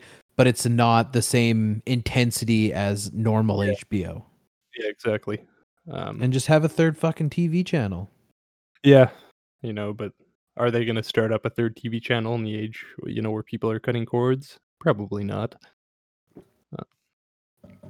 Eh, probably not. No, But I, I just I- think I- it would be. We- I get what you're saying though. yeah, I just I think it would be weird where it's like, you know, like you turn you tune to HBO like HBO Live, right? Because again, granted, if you have HBO, you can watch their channels live. Is But I mean, can you imagine where it's like Sunday? It's like okay, coming up next, Game of Thrones, followed by the season finale of Silicon Valley, and then after that, the season premiere of Superwoman. Yeah. like Yeah. that would be weird. yeah, that would be it. Would be uh, yeah, tonally it it it doesn't fit with. No, and I don't think it would be that much for them to like have a third HBO show where like cuz you can still watch them live through HBO or you can watch them on cable because a lot of people get them in cable packages and don't want the subscription service. And I think that would be better where it's like okay on, you know, Saturdays I can and granted these are all shows that are done now, I know. But like granted like Sunday it's like okay, I can watch the new Game of Thrones, the new Silicon Valley and then on HBO Light I can watch you know, Yeah. the new fucking Titans and the new Supergirl and the new Doom Patrol. Yeah, for sure.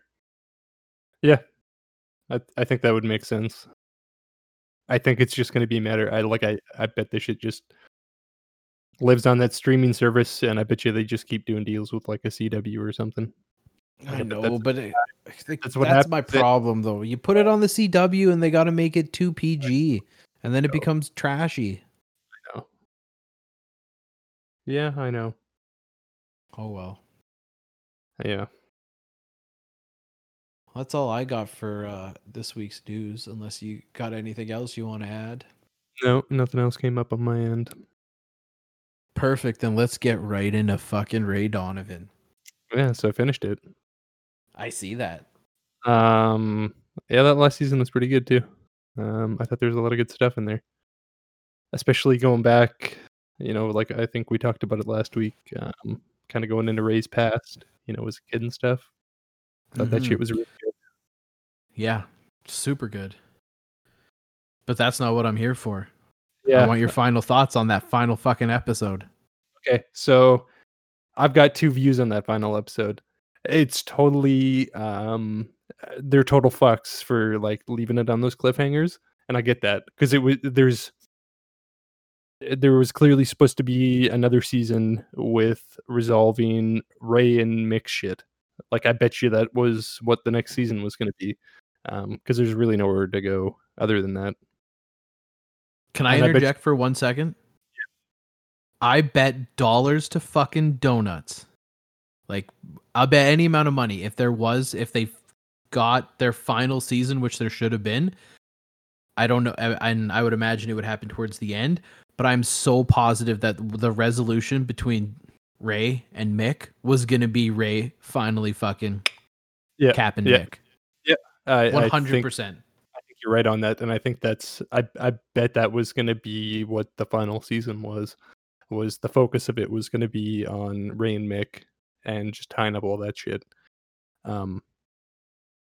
So yeah, like I, those cliffhangers were fucking ridiculous. Um, but at the same time, and this is going to be a totally unpopular opinion, I finished that episode and I went, I can't. I'm kind of all right with that too. No. That's Yeah. a terrible thing to say. That's not just an unpopular opinion. That's the wrong opinion. And I'm going to have to ask you to take it back because that's a crock of shit. So, spoiler alert to anyone who hasn't fucking watched the end of Ray Donovan. But when that fucking, when Bridget's goddamn husband just I know. I left know. bleeding in the street, and you're going to say that that's, you're content with the end of that? Like, get the fuck out of here. So let me explain. Like, I'm totally not saying that that's how I think it should be, but like, once I thought of it after, I was like, okay, they they resolved enough that I think that it would be fine. Um, but at the same time, that's totally not what I want. Um, but like, I remember after I watched it, I was like, because they kind of did leave things where it was, and so this is me trying to like explain it really terribly, but so Mick Mick just up and leaves with with all that money, right? Like totally abandons everyone. Yeah. Which is like a Mick move. so Typical it's like, Mick. okay, yeah, typical Mick. So it's like honestly the way like like if you're talking and this is this is not how that show was meant to end and nor planned to end. So I don't think that this this totally works. It was just kind of the way I was thinking about it. Um like that would be a fine way to end his storyline because it's just true to form Mick, right? Um the shit with um the brother with Parkinson's seemed like he was like they left that where you kind of didn't know what he was going to do. Um but he was maybe trying to kind of find his peace with the shit he's been dealing with. And then it's just ray burying a body in the in the forest doing what ray donovan does. So like in that sense i was like okay like it ended in that's what those characters were doing totally just fit with what those characters would do. Um but i totally don't want that show to end that way Okay, well, I'll give you this in the sense that yes, that is a good and ending in the sense that the characters are, you know, doing what we know and expect and Yeah. appreciate and watch these characters for, but only in the sense that because we at that point assumed that we were going to get full closure. That was a great way to end the season. oh yeah It was a perfect season ending. Absolutely. Don't dispute that at all. But that was a terrible series ending oh, because I want to know Bridget's reaction when she finds out that, you know, what happened to her fucking fiance after they finally reconciled all of that bullshit. I want to know how if she blames Ray or if she blames fucking Mick, how Yeah. that fractures that relationship. I want to see Ray finally just put Mick down because I feel like that's what all of this was eventually leading to oh, yeah. anyway. I'm still super curious about Bunchy and like yeah. all of his shit. Like, what is going on with Bunchy? Like, he works for Ray, but he still needs to figure out his own shit. He's struggling to be a single dad. Where the fuck is the ex girlfriend, right? Like, she's non existent at this point. Yeah, and maybe that's I guess maybe what I'm trying to say is like that that was a great season like when I watched that I kind of forgot that the show eh, like is never coming back because I was like oh that it's like you said almost like that it's actually like it was a really good season finale. Um, yeah. And like, I want, and same thing, I want to know what happens to Terry. Like, does he find peace? Does he take his own life kind of in Yeah. the same vein as, uh, as Ray's wife? Yeah. Right? And does that truly fucking fuck up Ray and cause him to go into a spiral? I get that Lena said she couldn't stay there and went back to LA.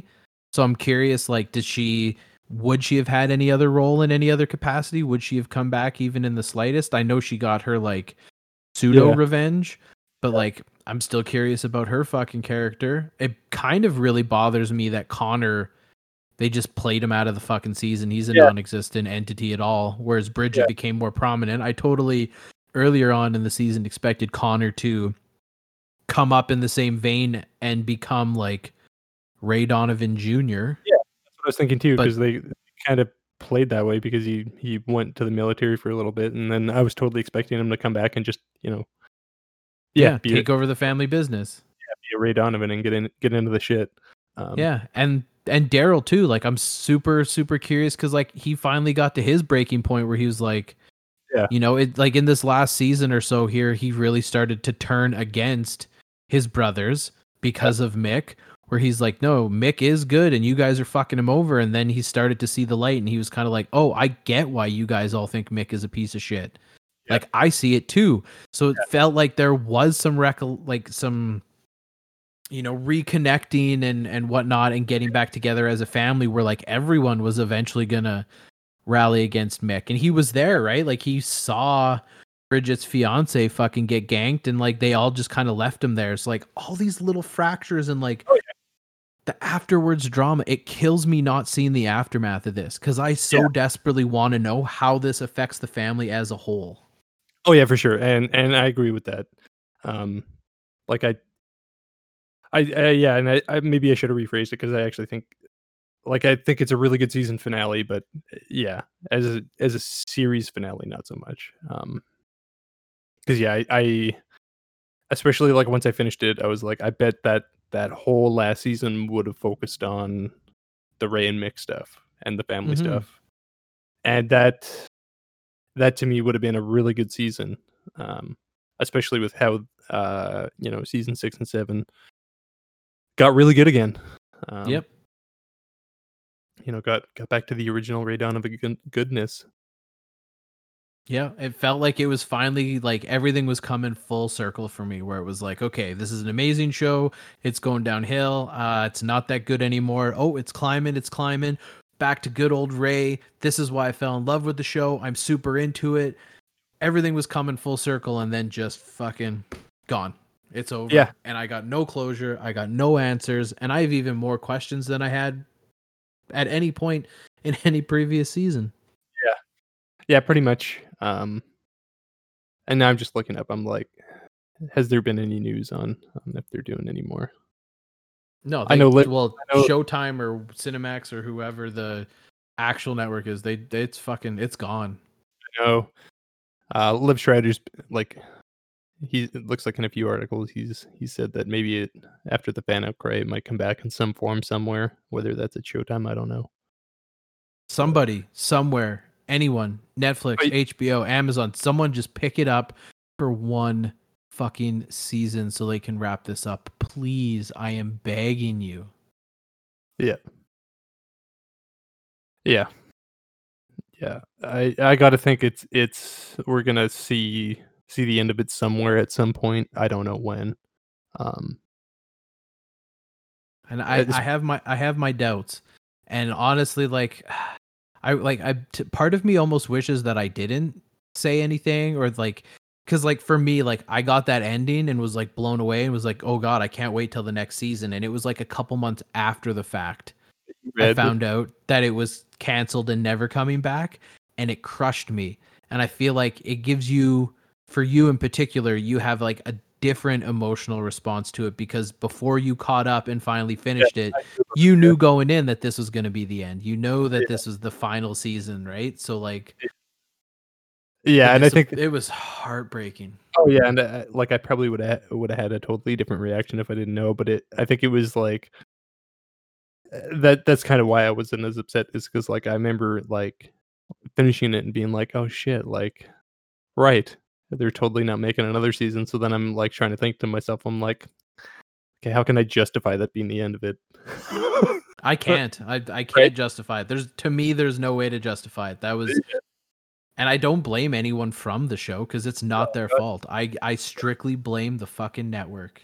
Yeah. Especially yeah. given that from the get go, yeah, they had a timeline. Like everything I've read is they were like, we don't know exactly how many seasons, but this is roughly you know where we want the beginning of the series, the middle of the series, and ultimately this is where we want to end. And they went into season seven going, okay, we're going to do hmm. season seven. We're going to do season eight, but season eight is going to be the last one that we tie everything off in. So the network knew while season seven was being filmed and produced and all that stuff that the series, the cast, that everyone was expecting and was writing and doing this with the intent of one final season to wrap everything up. So to yep. me, that's the ultimate dick move of a network oh, where it's yeah. like, just give them the last fucking season. Yeah, for sure. And like um in this article I'm reading, like it uh the showrunner um said that like he was prepared to wrap it up with the last season and that's why that's why he wrote those really greasy cliffhangers is like because he was prepared for the next season to be the last yeah um so he ended it that way thinking that the the next season was going to be the end and yeah and it's uh, you got to wonder how much disconnect is with you know the creative people and and you know the executives at Showtime, you know, for this to be the case, right? Yeah, I don't know. And like if it's a money thing, like I would bet anything that the majority of that cast would all be willing to like take a reduced pay to oh, finish oh, the yeah. fucking story. Sure, yeah. Yeah. Um cuz and maybe that was part of it too is you know maybe it was this weird thing where they didn't have full like like there wasn't contracts um for the last season and the studio just went hey you know we don't have contracts for these people for this next season so that kind of gives us an easy out um right? Yeah which i don't it's all of it is just terrible to me. Yeah no i agree like it's especially because watching those two seasons and it it was that old Ray Donovan again that I really liked, um, and I had a really good time with those 2 seasons, and I where those stories were going, like, I I wanna see a next season with Ray and Mick tying things up and and rolling that storyline up, right? Because that's that's almost what that show is, right? That show almost at its core is is a story about Ray and his dad. Um, Yeah, absolutely with with a bunch of the other stuff that happens. But but at its core, that's that's kind of what that show is. Um, yeah, it's the poisonous, so, toxic relationship between father and son. Yeah, like that's kind of at its core what that that show has been all along. Um, so to resolve that, like to finally resolve that, you know, yeah, yeah, I want that, of course. Um, so yeah, it it super sucks that that Showtime canceled that. Um, Mm-hmm. Yeah. Heartbreaking. And I don't know if yeah. it's I don't know if I'll ever get over it. Yeah. I mean like I was just as upset. I was probably actually more upset like when Californication and Entourage ended, but they ended on good closure notes. I mean, don't get yeah. me wrong, I'm still mad that the ending of Californication was David Duchovny getting on a fucking plane where it's like, no, yeah. I don't want to be interpreting this and imagining it ends the way that fits you know my mind creatively like i i want a flat yes or no fucking answer this is an inception don't leave this up to me to put yeah. my own personal ending on it like fucking tell me do they does, yeah. does he get does karen take him back or not yes or no yeah you're not that kind of show Um, No. So I, I I digress, but uh, this Yeah. one this one stung. Yeah, yeah, it really sucks that that it's not coming back because it was getting it was getting good, so good again. Mm-hmm. Well, all I'm going to do is sit here and continue to pray every night that Yeah, a, a Kickstarter or a GoFundMe or something to get a final season. Yeah. Or at the very least, like I'm, I'm from what I read and heard, they had a bunch of the scripts written for several of the episodes. Just Yeah. release those for me to at least read. yeah, Give me something like. Something. like that. You know, it's.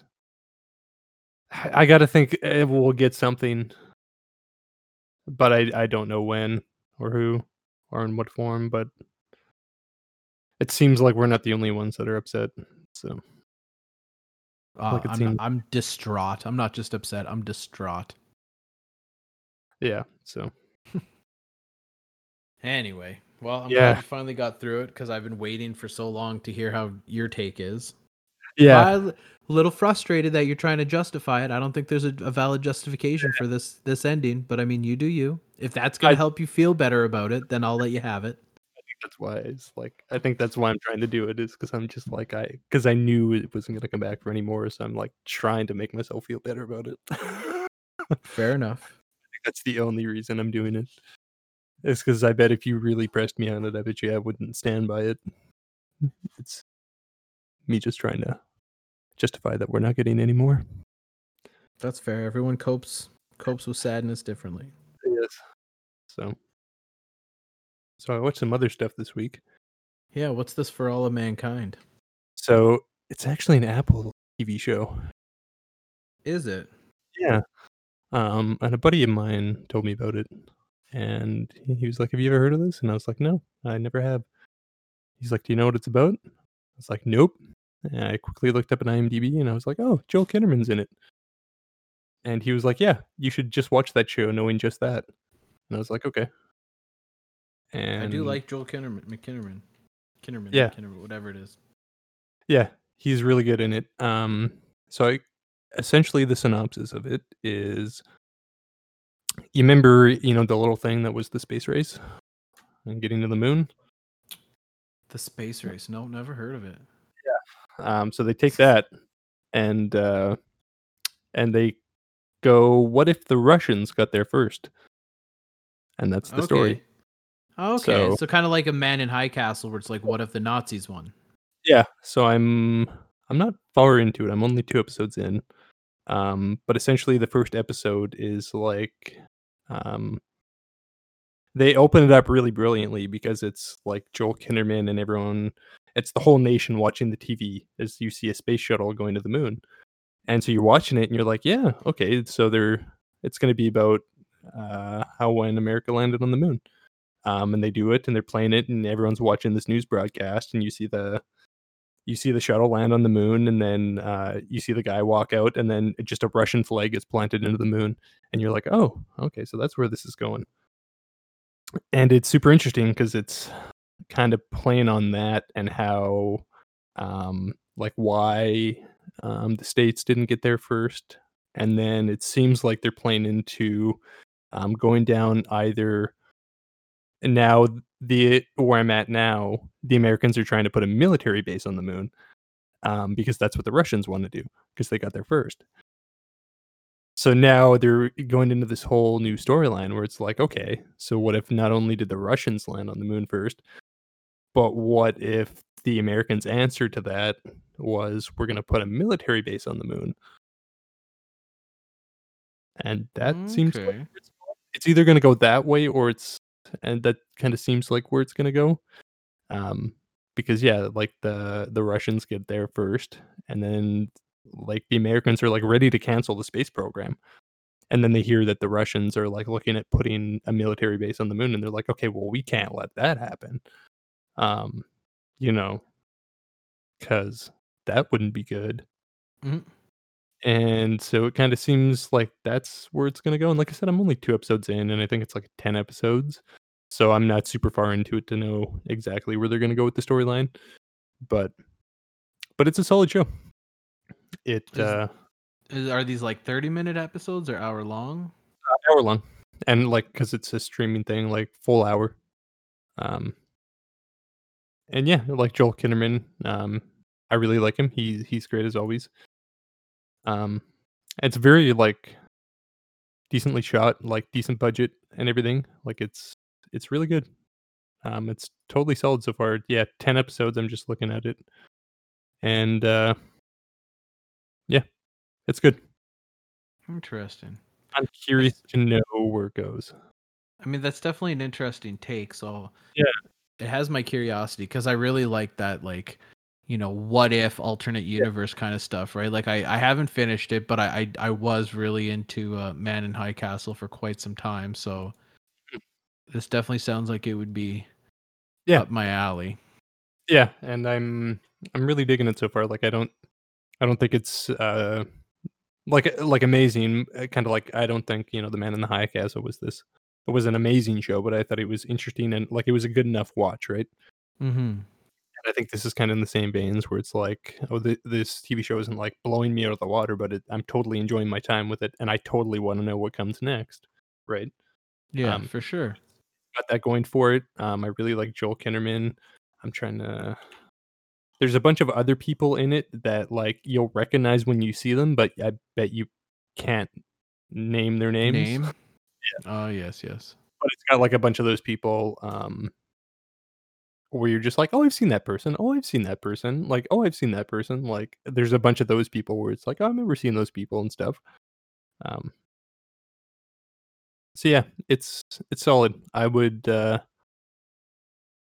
I would recommend it. It's pretty good. It looks like there's a season two. I don't know when it's coming out, but looks like there's going to be a season two at some point. But yeah, it's good. It's a cool alternate history thing, and I think they do it very well. Interesting. And yeah, Maybe I'll go add that to my list. yeah, yeah, because it Yeah. seems like the story is kind of going to be the Americans and the Russians making a military moon base, and I wonder if there's going to be a war on the moon. Like, I wonder if that's where the show goes. Because if so, that's kind of cool. Yeah, that would be pretty interesting. So, so yeah, that's that's about all I got to say on that show. I'll probably have have more to say as the weeks come and I uh, finish it. But super solid so far. I would definitely definitely recommend checking it out. Who knows where it'll go? Like I said, I'm only two episodes in.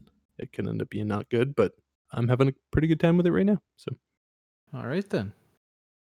For all of mankind. I'll so add that to my TV show to watch list.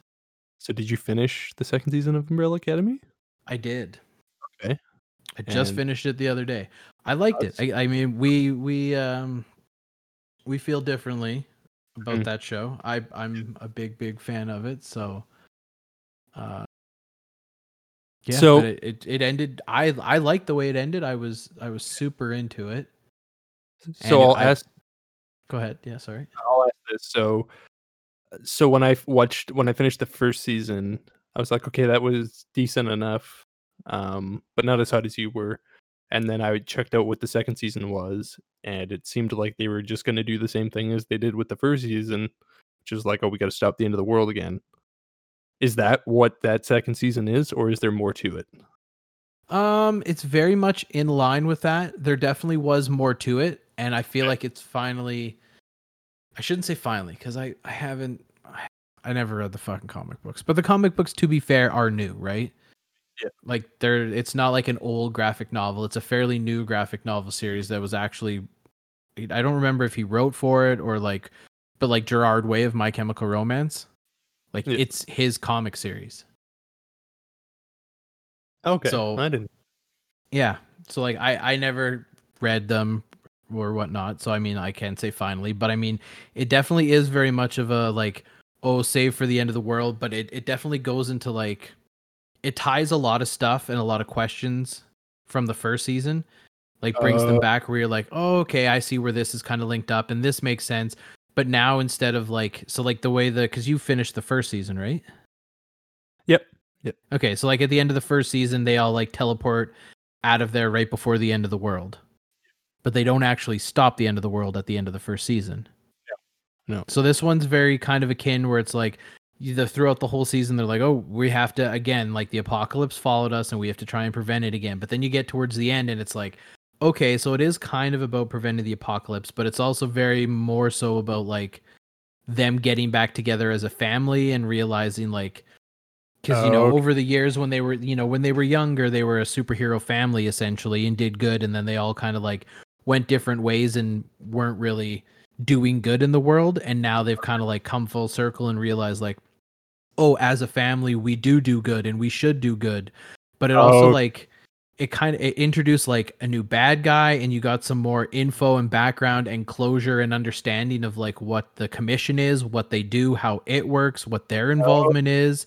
And it kind of opens up new plot lines and new storylines that are that are obviously going to take place in season 3 where you're like oh like I really want to see what happens here and where this goes and like oh now I understand why this character is in this season and what their role is and then you get to the end and you find out even more about that character and you're like oh no way and like there's just a Oh. lot of like more revelation i guess where you learn a lot more about like that whole universe like the first one was very much yeah. it was just about those Them. seven people and them trying to fucking prevent the apocalypse and this season it definitely leans heavy like that seems to be the goal throughout the whole season like oh we have the apocalypse followed us we have to stop it. But it to me anyway it was a lot more than that. It was a lot more like delving into them reuniting them and then like introducing new characters new nemesises explaining the backstory of a lot of stuff that you kind of had questions on before as to why things were happening and what these different characters and new characters what their involvement was and what their involvement may be going forward.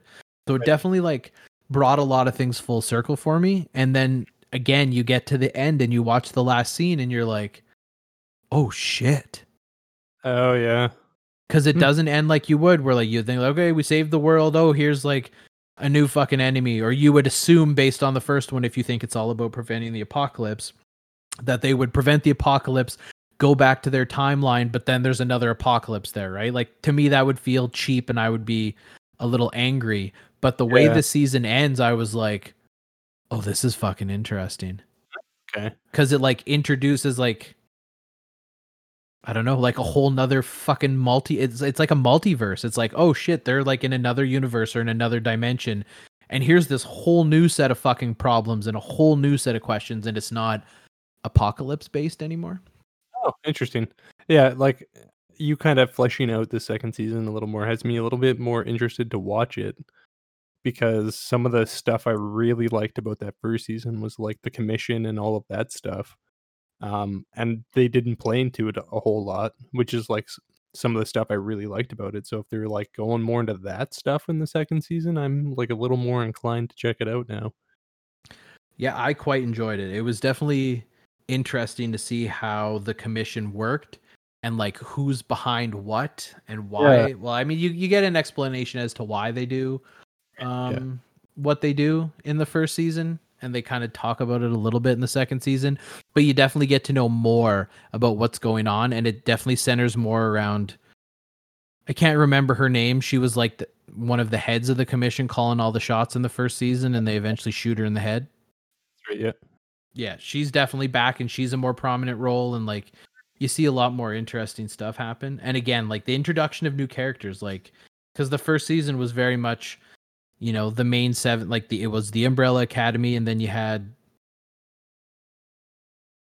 Mary J. Blige and I can't remember the other guy's name from mind hunters their characters, right? But now in this new season, you have even more characters, and they're not just like little characters that are kind of like playing around in this universe. Like they're definitely more involved, and they have a much bigger role than you would think in the Right. sec- the season. As well as like when you get to the end, you're like, oh yeah, these people are all they're obviously these other characters are going to be coming back. They're like they're obviously pretty prominent to the story. Yeah, Yeah, and yeah, like I'm I like before you kind of talking about how you finished the second season like before like and I think I explained this on another episode was like I'll get around to watching that second season eventually at some point. Um but like I wasn't in a rush. But like now kind of how you're explaining where it goes, like I'm actually kind of more interested to check it out because my big fear was it was just going to do the same thing it did in the first season Um, and that's that totally that because that was the feeling I got when I when I checked out a few minutes of the second season. Yeah. But seeing that, that- it's maybe way more uh like not that case, and maybe that's just kind of how it starts. Yeah. Um, It, it, it is prominent. Like it is still like the bulk, like the main storyline of the second season is once again, you know, preventing the apocalypse. But as the as the season progresses, you kind of learn that like even though like yeah, that's the main goal that they're working towards, it's actually not quite the main storyline. Oh, okay. Like the side storylines towards the end start becoming the main storylines, if that makes sense. Like the narrative shifts throughout the season as to where the focus is going to be placed Yeah. no, and that, it, it and it gives backdrop to me which i was super curious about like more backdrop to words like the actual umbrella academy. Because like you you oh. watch the first season you're like okay you know they were all adopted on this day from their parents you know on they were all born on the same day with special powers but you never really know like how did he know that they were all had special powers and this and that? And you kind of learn like oh i see what's going on. And it turns out it's a little bit more than just the father of everyone trying to make Right. like super kids and or not make super kids but like train these super children. You kind of learn like there's actually um a darker side of that that doesn't involve him. And then like throughout the second season because they're back in time they kind of like it's spoiler alert but not really like they kind of like realize their dad is kind of there and they try to like talk to him. Oh, and there's like and there's like a line where they meet him where the dad's like no this is impossible. Like there's no way that you guys are my children because i fucking hate kids and i would never have kids and i don't want kids which is something Uh. that they've they've said in the first season right? Uh, there's several times throughout the first season where all of them were like you know dad hates us. Dad never wanted kids. Like why are we even here? Like they talk about that in the first season how none of them really understood why their dad was their dad because they all felt like their dad didn't want kids. Right. yes, and then you kind of learn why he didn't want kids and how he ended up oh, well not how but it definitely hints as towards how it ended up happening where he does end up having kids right. but again Okay. then it starts doing like fucking dimension jumps so like it'll if you watch the second season it'll all come full circle and it'll make sense as to like where they came from where they are now where they're going and how it all ties in together but i won't say anything more without because otherwise i'd have to give away some like decent sized spoilers but no, that that makes me a little more inclined to check out that second season. Um, mm-hmm. and i i feel exactly what you're saying yeah because yeah, because I got that feeling watching it too. I'm like, okay, another let's prevent the apocalypse. Yeah. But like I said, I think that's what made the second season to me more interesting, more intriguing, and personally, I feel like maybe even slightly better than the first season was because you have like you go through a lot of the season where you're like, this is the narrative, this is what's Yeah. happening, and then by the time you get to the end, you're like, oh, this season it's not actually about stopping the apocalypse. It it sh- like the whole focus shifts. Yeah, and I'm I'm way more interested in that than I am what that base first season story was. Um, so this actually makes me way more interested in checking the second season out. Like I'll probably bump it up on the list because now, like you explaining where they're kind of going with that second season makes me like kind of really fucking interested. Um, where and there's goes, there's so- there's so much more to it like i wish i could say more but like i don't want to i don't want to ruin anything but it, it turned out nowhere i it didn't turn out the way i thought it was going to turn out that's for- i'll say that be happy because that that was one of the things I didn't like about the first season is like if if you're looking close enough by the second or third episode, you kind of know where that whole show is going. Um, yeah So yeah, that that makes me happy, and I'm probably gonna bump Yeah. that up on the list. Um, knowing that now, um, because if you wouldn't have said that before, I probably would have just been like, I'll get to that second season whenever I get to it. Um, and who knows when that would have been. But now I actually kind of want to check it out. Um, yeah for so sure in the coming weeks, I'll have something to say about that. mm-hmm. and then the other one that i uh i've just recently caught up on which i haven't talked about in the past because and i'll be i'll full disclaimer it's not an amazing profound fucking show I don't even But know it's what just- the fuck. That, Tacoma FD stars two of the main guys from Super Troopers, and it was it's like written and directed by like that Broken Lizard group. Shit. and so it's Farva and I, I think the guy not Rabbit, um, Mac, now. the guy who played Yeah. Mac. It's though they're the two main characters from that Broken Lizard group, and Yeah. they're firefighters in Tacoma. Oh shit. and it's it's not like I said, it's not anything like truly profound or amazing, but it's funny. It's just like it's just like a good mind-numbing comedy. I don't know if I would put it as high on the list as like Community or Parks and Recs or or maybe not even The Office. Right. But as far as like just good, fun, well-rounded comedies that like you know, if you're gonna be surfing the internet and you want like, you know, a comedy kind of Yeah, going yeah. on, like it's it's definitely one of those. And it's been something that like I have a habit before I go to sleep every night. I play like there's a couple games on my phone in specific I play for like 20 minutes before I go to bed. And I typically throw on a couple episodes of Tacoma FD and it's Yeah. it's just like one of those like fun funny shows that kind of came out of nowhere. I remember being excited for it when I heard it was going to be a show a couple years back and then I think it landed on I can't remember who the first network was but then it got moved to truTV which I've never even heard of that network. But Yeah. it's fun. It's funny. And it's and like obvious on truTV obviously is like akin to um a no restrictions kind of network because the first season like although funny there wasn't there was like some cussing and stuff like that but it's a little it's definitely more prominent in the second season where it's like clearly they're like okay do what you want you know Yeah. you have free reign and Do- yeah Do what th- those guys do, right? Yeah. So it's funny. I quite enjoyed it. Just thought I would throw it out there into the universe. It's a good it's a good background show and it's honestly a good show to watch. Like I said, I wouldn't put it near the top of any of like the greatest comedies of all time, but it's a fun show and I quite enjoy it and I fully intend on continuing to watch that series until they inevitably cancel it. Yeah, probably because everything gets canceled now. Yeah. Um, but yeah, it's it. I had never heard of that before, but it totally seems like, hey, do you like do you like these guys' comedy style? Here's a TV show they did, and if you if you like the stuff they've done, you'll probably like that show. Is what I'm guessing. So Mhm. yeah, I I liked a handful of those movies that they've done. So mind you, I, I haven't seen them in years, so I don't know how well it, how well they've aged. But Yeah. I I still think Super Troopers is a classic that Yeah. even to this day I find it hilarious. Yeah, I like I I would I would probably stand by that, but it's also been a very long time since I've watched that movie. Um, Fair enough.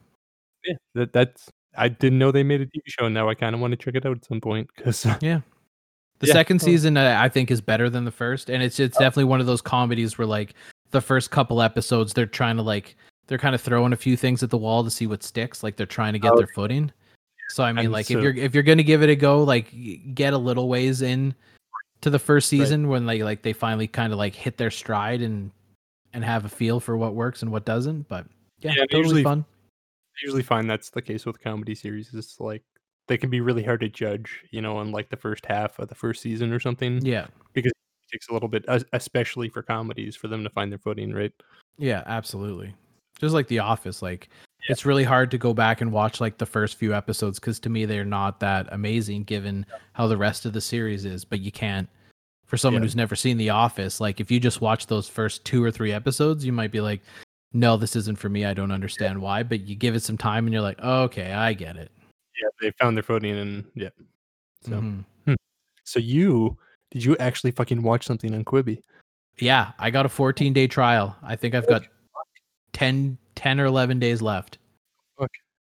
Turns out, turns out I'm on board. Oh, really?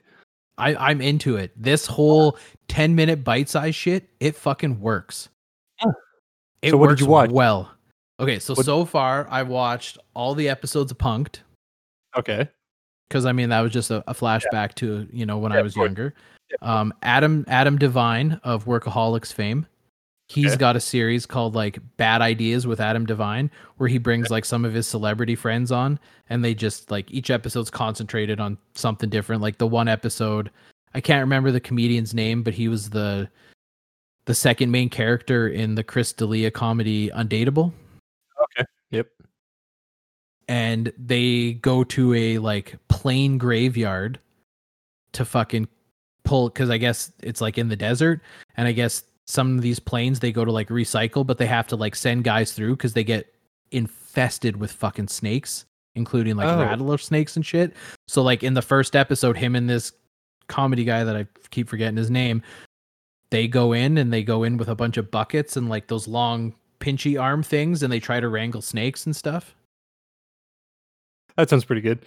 and it was actually really funny. And then I watched the whole I don't know if you'd call them seasons or what, but like the whole so like I watched all the punked, all of the bad ideas with Adam Devine. I watched all of uh the Reno 911 reboot that they did on there. I shouldn't say reboot because it's not a reboot. They got everyone back from Reno 911, including some like new character, like the guy who plays um Boyles in Brooklyn Nine Nine. Shit, okay. He's he's part of Reno 911 now. I really like that guy. Yeah, so do I. So like I watched all of those and they were fucking absolutely hilarious. And what else did I watch? There's another one on there. Travis Pastrana at the Nitro Circus. It's called like um Big Toys or Toys for Adults where like every episode they take like a childhood toy and recreate it on a massive scale.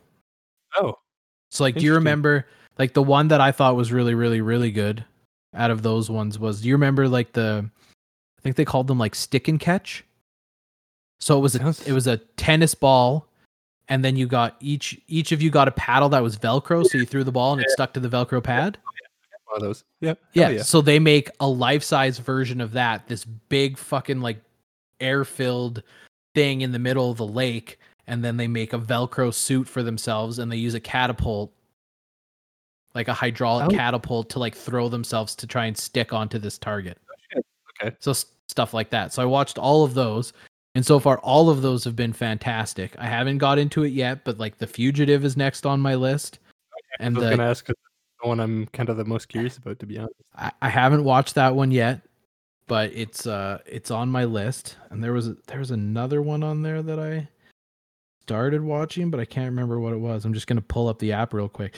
But nonetheless, I thought, oh, the stra- the stranger is the other one that I that I want to watch. So I oh, life size toys, Reno 911, Bad Ideas with Adam Devine, Punked. Uh, the Fugitives on my list. I started watching the first like two minutes of it, but uh, was in bed and was kind of tired, so I went to Oh, sleep. And then I'm gonna watch the. Uh... Oh, and I watched the first episode of Kevin Hart's Die Hart. Okay. So it it, it turns out it works. Like I Huh. if they just would have done better with their advertising and like had more people known about it, I think this would have taken off way bigger than it has. And honestly, at this point, I'm rooting for him. I hope it gets bigger because so far from what I've seen, it's fantastic. It's like if we're gonna go somewhere and like you know Lindsay needs like another ten minutes or something to get ready or go to the bathroom or whatever, I could just uh, watch an episode of Punked That's right like yeah. you, you don't need that 20 30 40 50 minute commitment for a show it's like oh i've got You 10 minutes to kill and you can just burn off an episode real fast Yeah, uh, that's. I'm kind of like that makes like you saying that like a bunch of the shit is really good, like reinforces th- that like it's kind of insane how bad they fucked like the marketing for this up because I remember when we first talked about it and like we went down what they had and the people involved and it was like uh, man two diehard movie people that religiously keep up with you know the news and the ongoings have never fucking heard of this thing before. Yeah. Like fuck.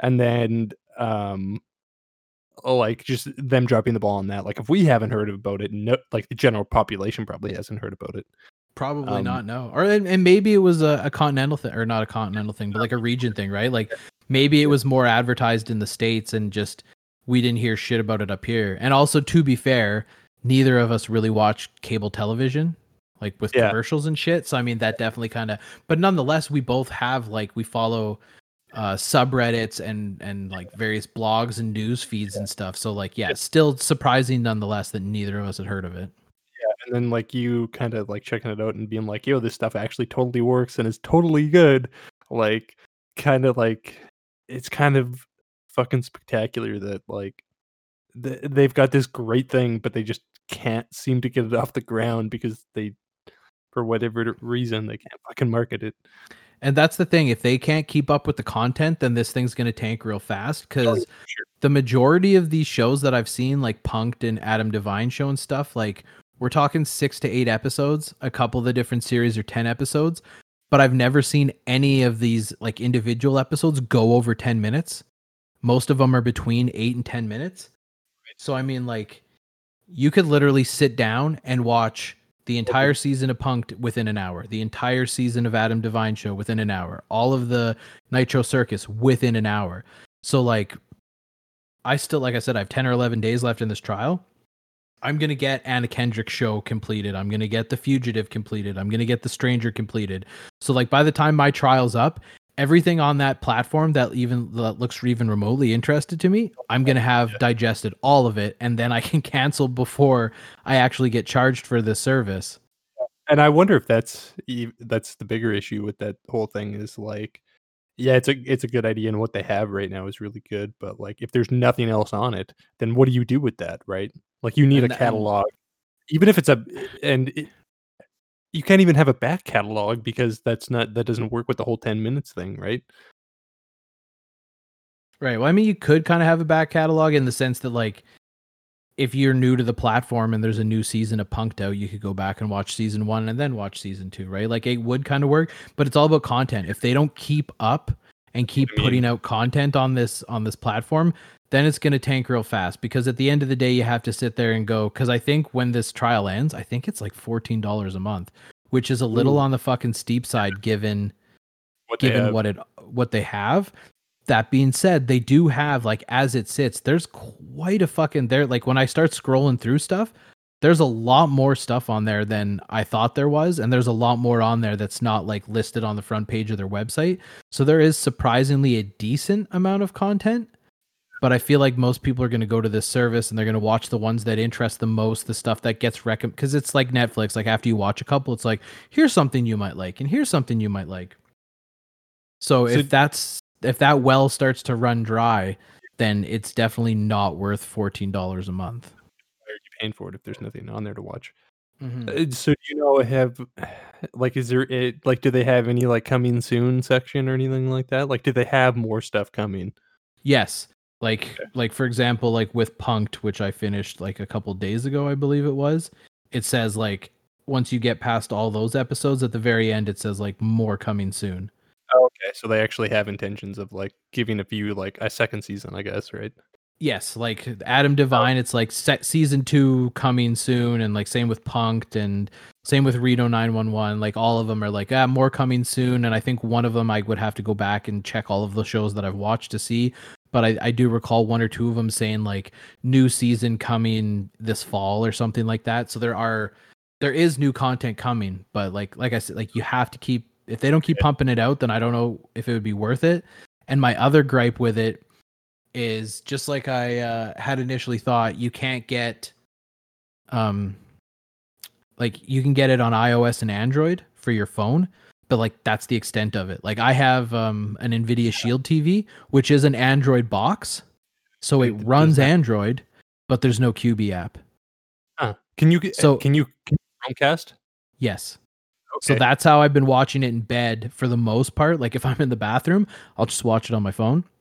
But like when I'm laying in bed, you can cast I've been oh, casting it to my Nvidia oh. Shield TV. And like in the upstairs living room, I've cast it to the Chromecast, but there's no Okay. Xbox app, there's no PlayStation app. Like they really do have the intention of people digesting this on the go on their mobile phones with the ability if you're at home, yeah, you can Chromecast it. You can cast it, but there are no bigger platform apps. Like you're not going to get a Quibi app on a Samsung TV or an Xbox or a PlayStation or anything like that. And honestly, if I was to check right now, I don't even think that Uh, you can go to their website and watch shit.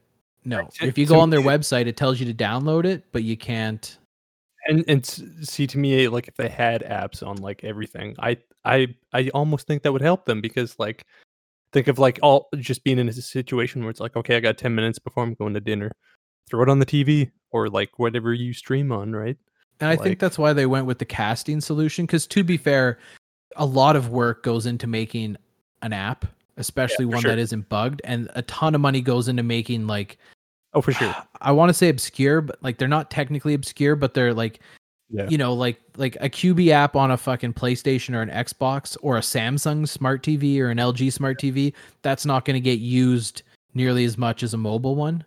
Yeah, for sure. So What I would have liked to have seen though is at the very like I'm I'm fine if you keep it mobile only with the ability to cast, that's fine. But at the I think at the very least they need to add the ability for you to log in via a like web like- web browser and watch Yeah. it. Yeah. yeah for sure. because that would change it for me. Yeah. Because uh, most of the stuff I watch is on my computer or through my computer and, Yeah. and streaming services anyway. So it kind of bums me out that I can't go on their website and like sign in and watch a couple episodes. But while I am on this website, I will correct myself. It is not fourteen dollars a month. I don't know where I got that number from. It's six ninety nine Canadian a month after the fourteen day trial. So it's it's actually not that bad. No, that's not too bad. No, that's not bad at all. But you know what? If you have some time, I highly recommend throwing the 14 day trial on there and just binging some of this stuff. Because, like I said, you can binge a whole season in under an hour. Yeah, I might do that. Like, especially because, uh, like, I for some reason when we were talking about it last time, for some reason I thought that like you couldn't even cast it. Um, so being that you can cast it now, I'm totally more inclined because like it's similar to you. Like, I, I think I've got a Chromecast in every room or something like that, so that I can just resume what I'm watching. Um, Yeah. Well, and you have um you have a Note 9, uh, which 10. means you you have the 10. Yeah. Okay, so you have DeX. I don't think I've ever used that. Well, you well, it's super easy. You just need to plug it into your computer and Oh, Bluetooth a controller or Bluetooth a mouse to it. You can plug your phone right into a monitor via like HDMI or whatever, and it turns your monitor into like basically Chrome OS. Oh, you can use all of your apps and shit. So you very easily could just plug your phone into your computer monitor Right. and and do it all there too. Right. So like what? I- coming coming soon is wireless DeX. So anything that supports Miracast, Chromecast would be wireless DeX, right, and that's which you would still be allowed to do. Yeah, which is like like I'm the same way. I watch the majority of my stuff on my computer, but I just have a TV wall mounted above it that has a Chromecast. So I, I always Mm. Yeah. just cast that. Um, Oh, you know what else though? What? You um Oh man, I totally just lost my uh my train of thought. Oh, that that Windows Samsung does that partnership with Microsoft for Windows 10 where you I can open and Yeah. yeah. so you could download the Quibi app and then you could just turn that service on and you Oh. Yeah. could pin Quibi to your fucking desktop and run Yep. it that way. yeah, I've done that before. So What I also I should mention this too, which I find super interesting, is it's designed. These shows are designed to be watched in portrait oh, weird. or not portrait landscape. Sorry, Oh, okay. like like you know like your typical sixteen by nine or whatever. Yeah. But the way they film it, if you rotate your phone into portrait mode, you Yeah. can still watch it full screen portrait. And the way they film it, and the way they ch- it changes when you go from landscape to portrait and back again, you actually could could watch it in portrait. Like you're Huh. gonna miss some of the like some of the stuff that's happening like uh, in frame Yeah, but like when a per it's not like other things where like if you do it like in portrait mode or whatever it could be focused on this person but that person's not talking it's the other person. The way they do it it's super interesting and like if you watch reno 911 and swap back and forth you'll see what i'm talking about. Whoever like whatever's happening like the important stuff of that episode they okay. keep it in frame whether you're in portrait or landscape. So like you get the whole view in landscape but if you flip it up to portrait it kind of zooms out a little bit and keeps the key stuff that's happening in frame and I bet you that's exactly why they did that.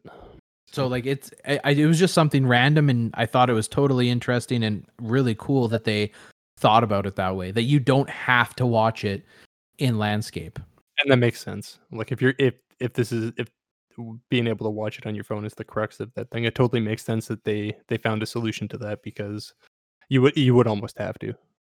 yeah So it- so it's interesting that they did it and it seems like it works all right enough, right? So yeah so i you know like my my thoughts on it have completely changed i went from this is stupid why would anyone do this to no it turns out that this is actually a pretty decent It- service. yeah it's actually pretty legitimate and having corrected myself there on the monthly cost like It seems i don't know bad. if this is something i would be long term it, like, it would depend on the future content that if they keep pumping out good stuff but like everything i've watched so far really good. Like I loved Reno 911 when it was on television. So to like see little 10 minute bite sized episodes of Reno 911, just it made me squeal with joy. And it's the same cast and the same writer, so it's still super fucking funny. Like it's it's as if Reno 911 was still on air. And I and I'm, I truly surprisingly because I did not think I was like I don't know how 8 to 10 minute episodes is going to hold up. Nope, Right. totally works. The way they do it, it it totally works. Yeah, that's interesting because uh, like I know we've dogged on Quibi pretty hard in the past, so it's it's interesting that like you now have some first hand experience and it's actually a totally serviceable thing. For the time being, I, I think it's fair to call me a, a Quibi or QB convert. I'm I'm into it right now. Fair enough. I'm kind of way more inclined to try this free 14 day trial, just to fucking check it, like cast a few to my TV and check it out. Because yeah, Ye- that's You know what? Even if it's not for you, do the 14 day trial. It's totally worth it just to see some of these series. Yeah, and it's especially being the time commitment is like I could totally just pick one or two series that I think look interesting, and two hours later they're done. Yeah, and that's that's really what wrote me in. Like it's like because like I'll lay in bed and it's like, well, I'm kind of tired, but I'm not quite ready to go to sleep yet. Like I don't want to put an episode of like normal television on because you know that's a 20 to 45 minute commitment, an hour if it's an HBO show. But it's like Totally. I can lay in bed, throw on an episode of Reno 911, and then pass out. Yeah, hmm. that uh, I might try that now. Huh? Quibi. Turns out it's not bad. Yeah, turns out it's not a fucking trash, trash app and trash Oh. trash streaming service. Quite quite surprised. Huh. Pleasantly surprised. Crazy. Mm-hmm. Fucking Quibi. Who would have thunk it? Not me. Eh, yeah, so because we've been we've been kind of dog shitting all over this for a while now. So Yeah. No. wow. Check it out. 14 day free trial. At the very least, I think a 14 day trial is definitely worth a look. If you don't like it, that's totally fine. Cancel it. If you burn all the content, which I mean, you probably in 14 days, if you like put her down, you probably could watch everything that's on that platform right now. Easily. Yeah, easily. But still, for Yeah. for free 14 days just to have a peekaboo, I'd go and watch some of those shows. On like the next one on my list is The Fugitive, and I'm very excited about it. yeah, that was the one that I I really had my curiosity is like, oh shit. I like Kiefer Sutherland and they're like doing a fugitive thing and like that uh, like when I first heard that I was like, oh man, that is that is is are we gonna get something similar to Kiefer Sutherland's 24, which I actually really fucking like that show. Mhm. So it's like, oh shit, is that kind of gonna be in the vein of that? And I don't know. I'll let you know when I watch it. yeah, I might actually I might check some of that out before next week. Yeah. That's all I've got for what I've seen this week, though. That's about all I got too. All So- right, well, I think we've made enough haste there. It's probably a probably a good point to end her. I think so too. All right. Well, then I will catch you next week. Later.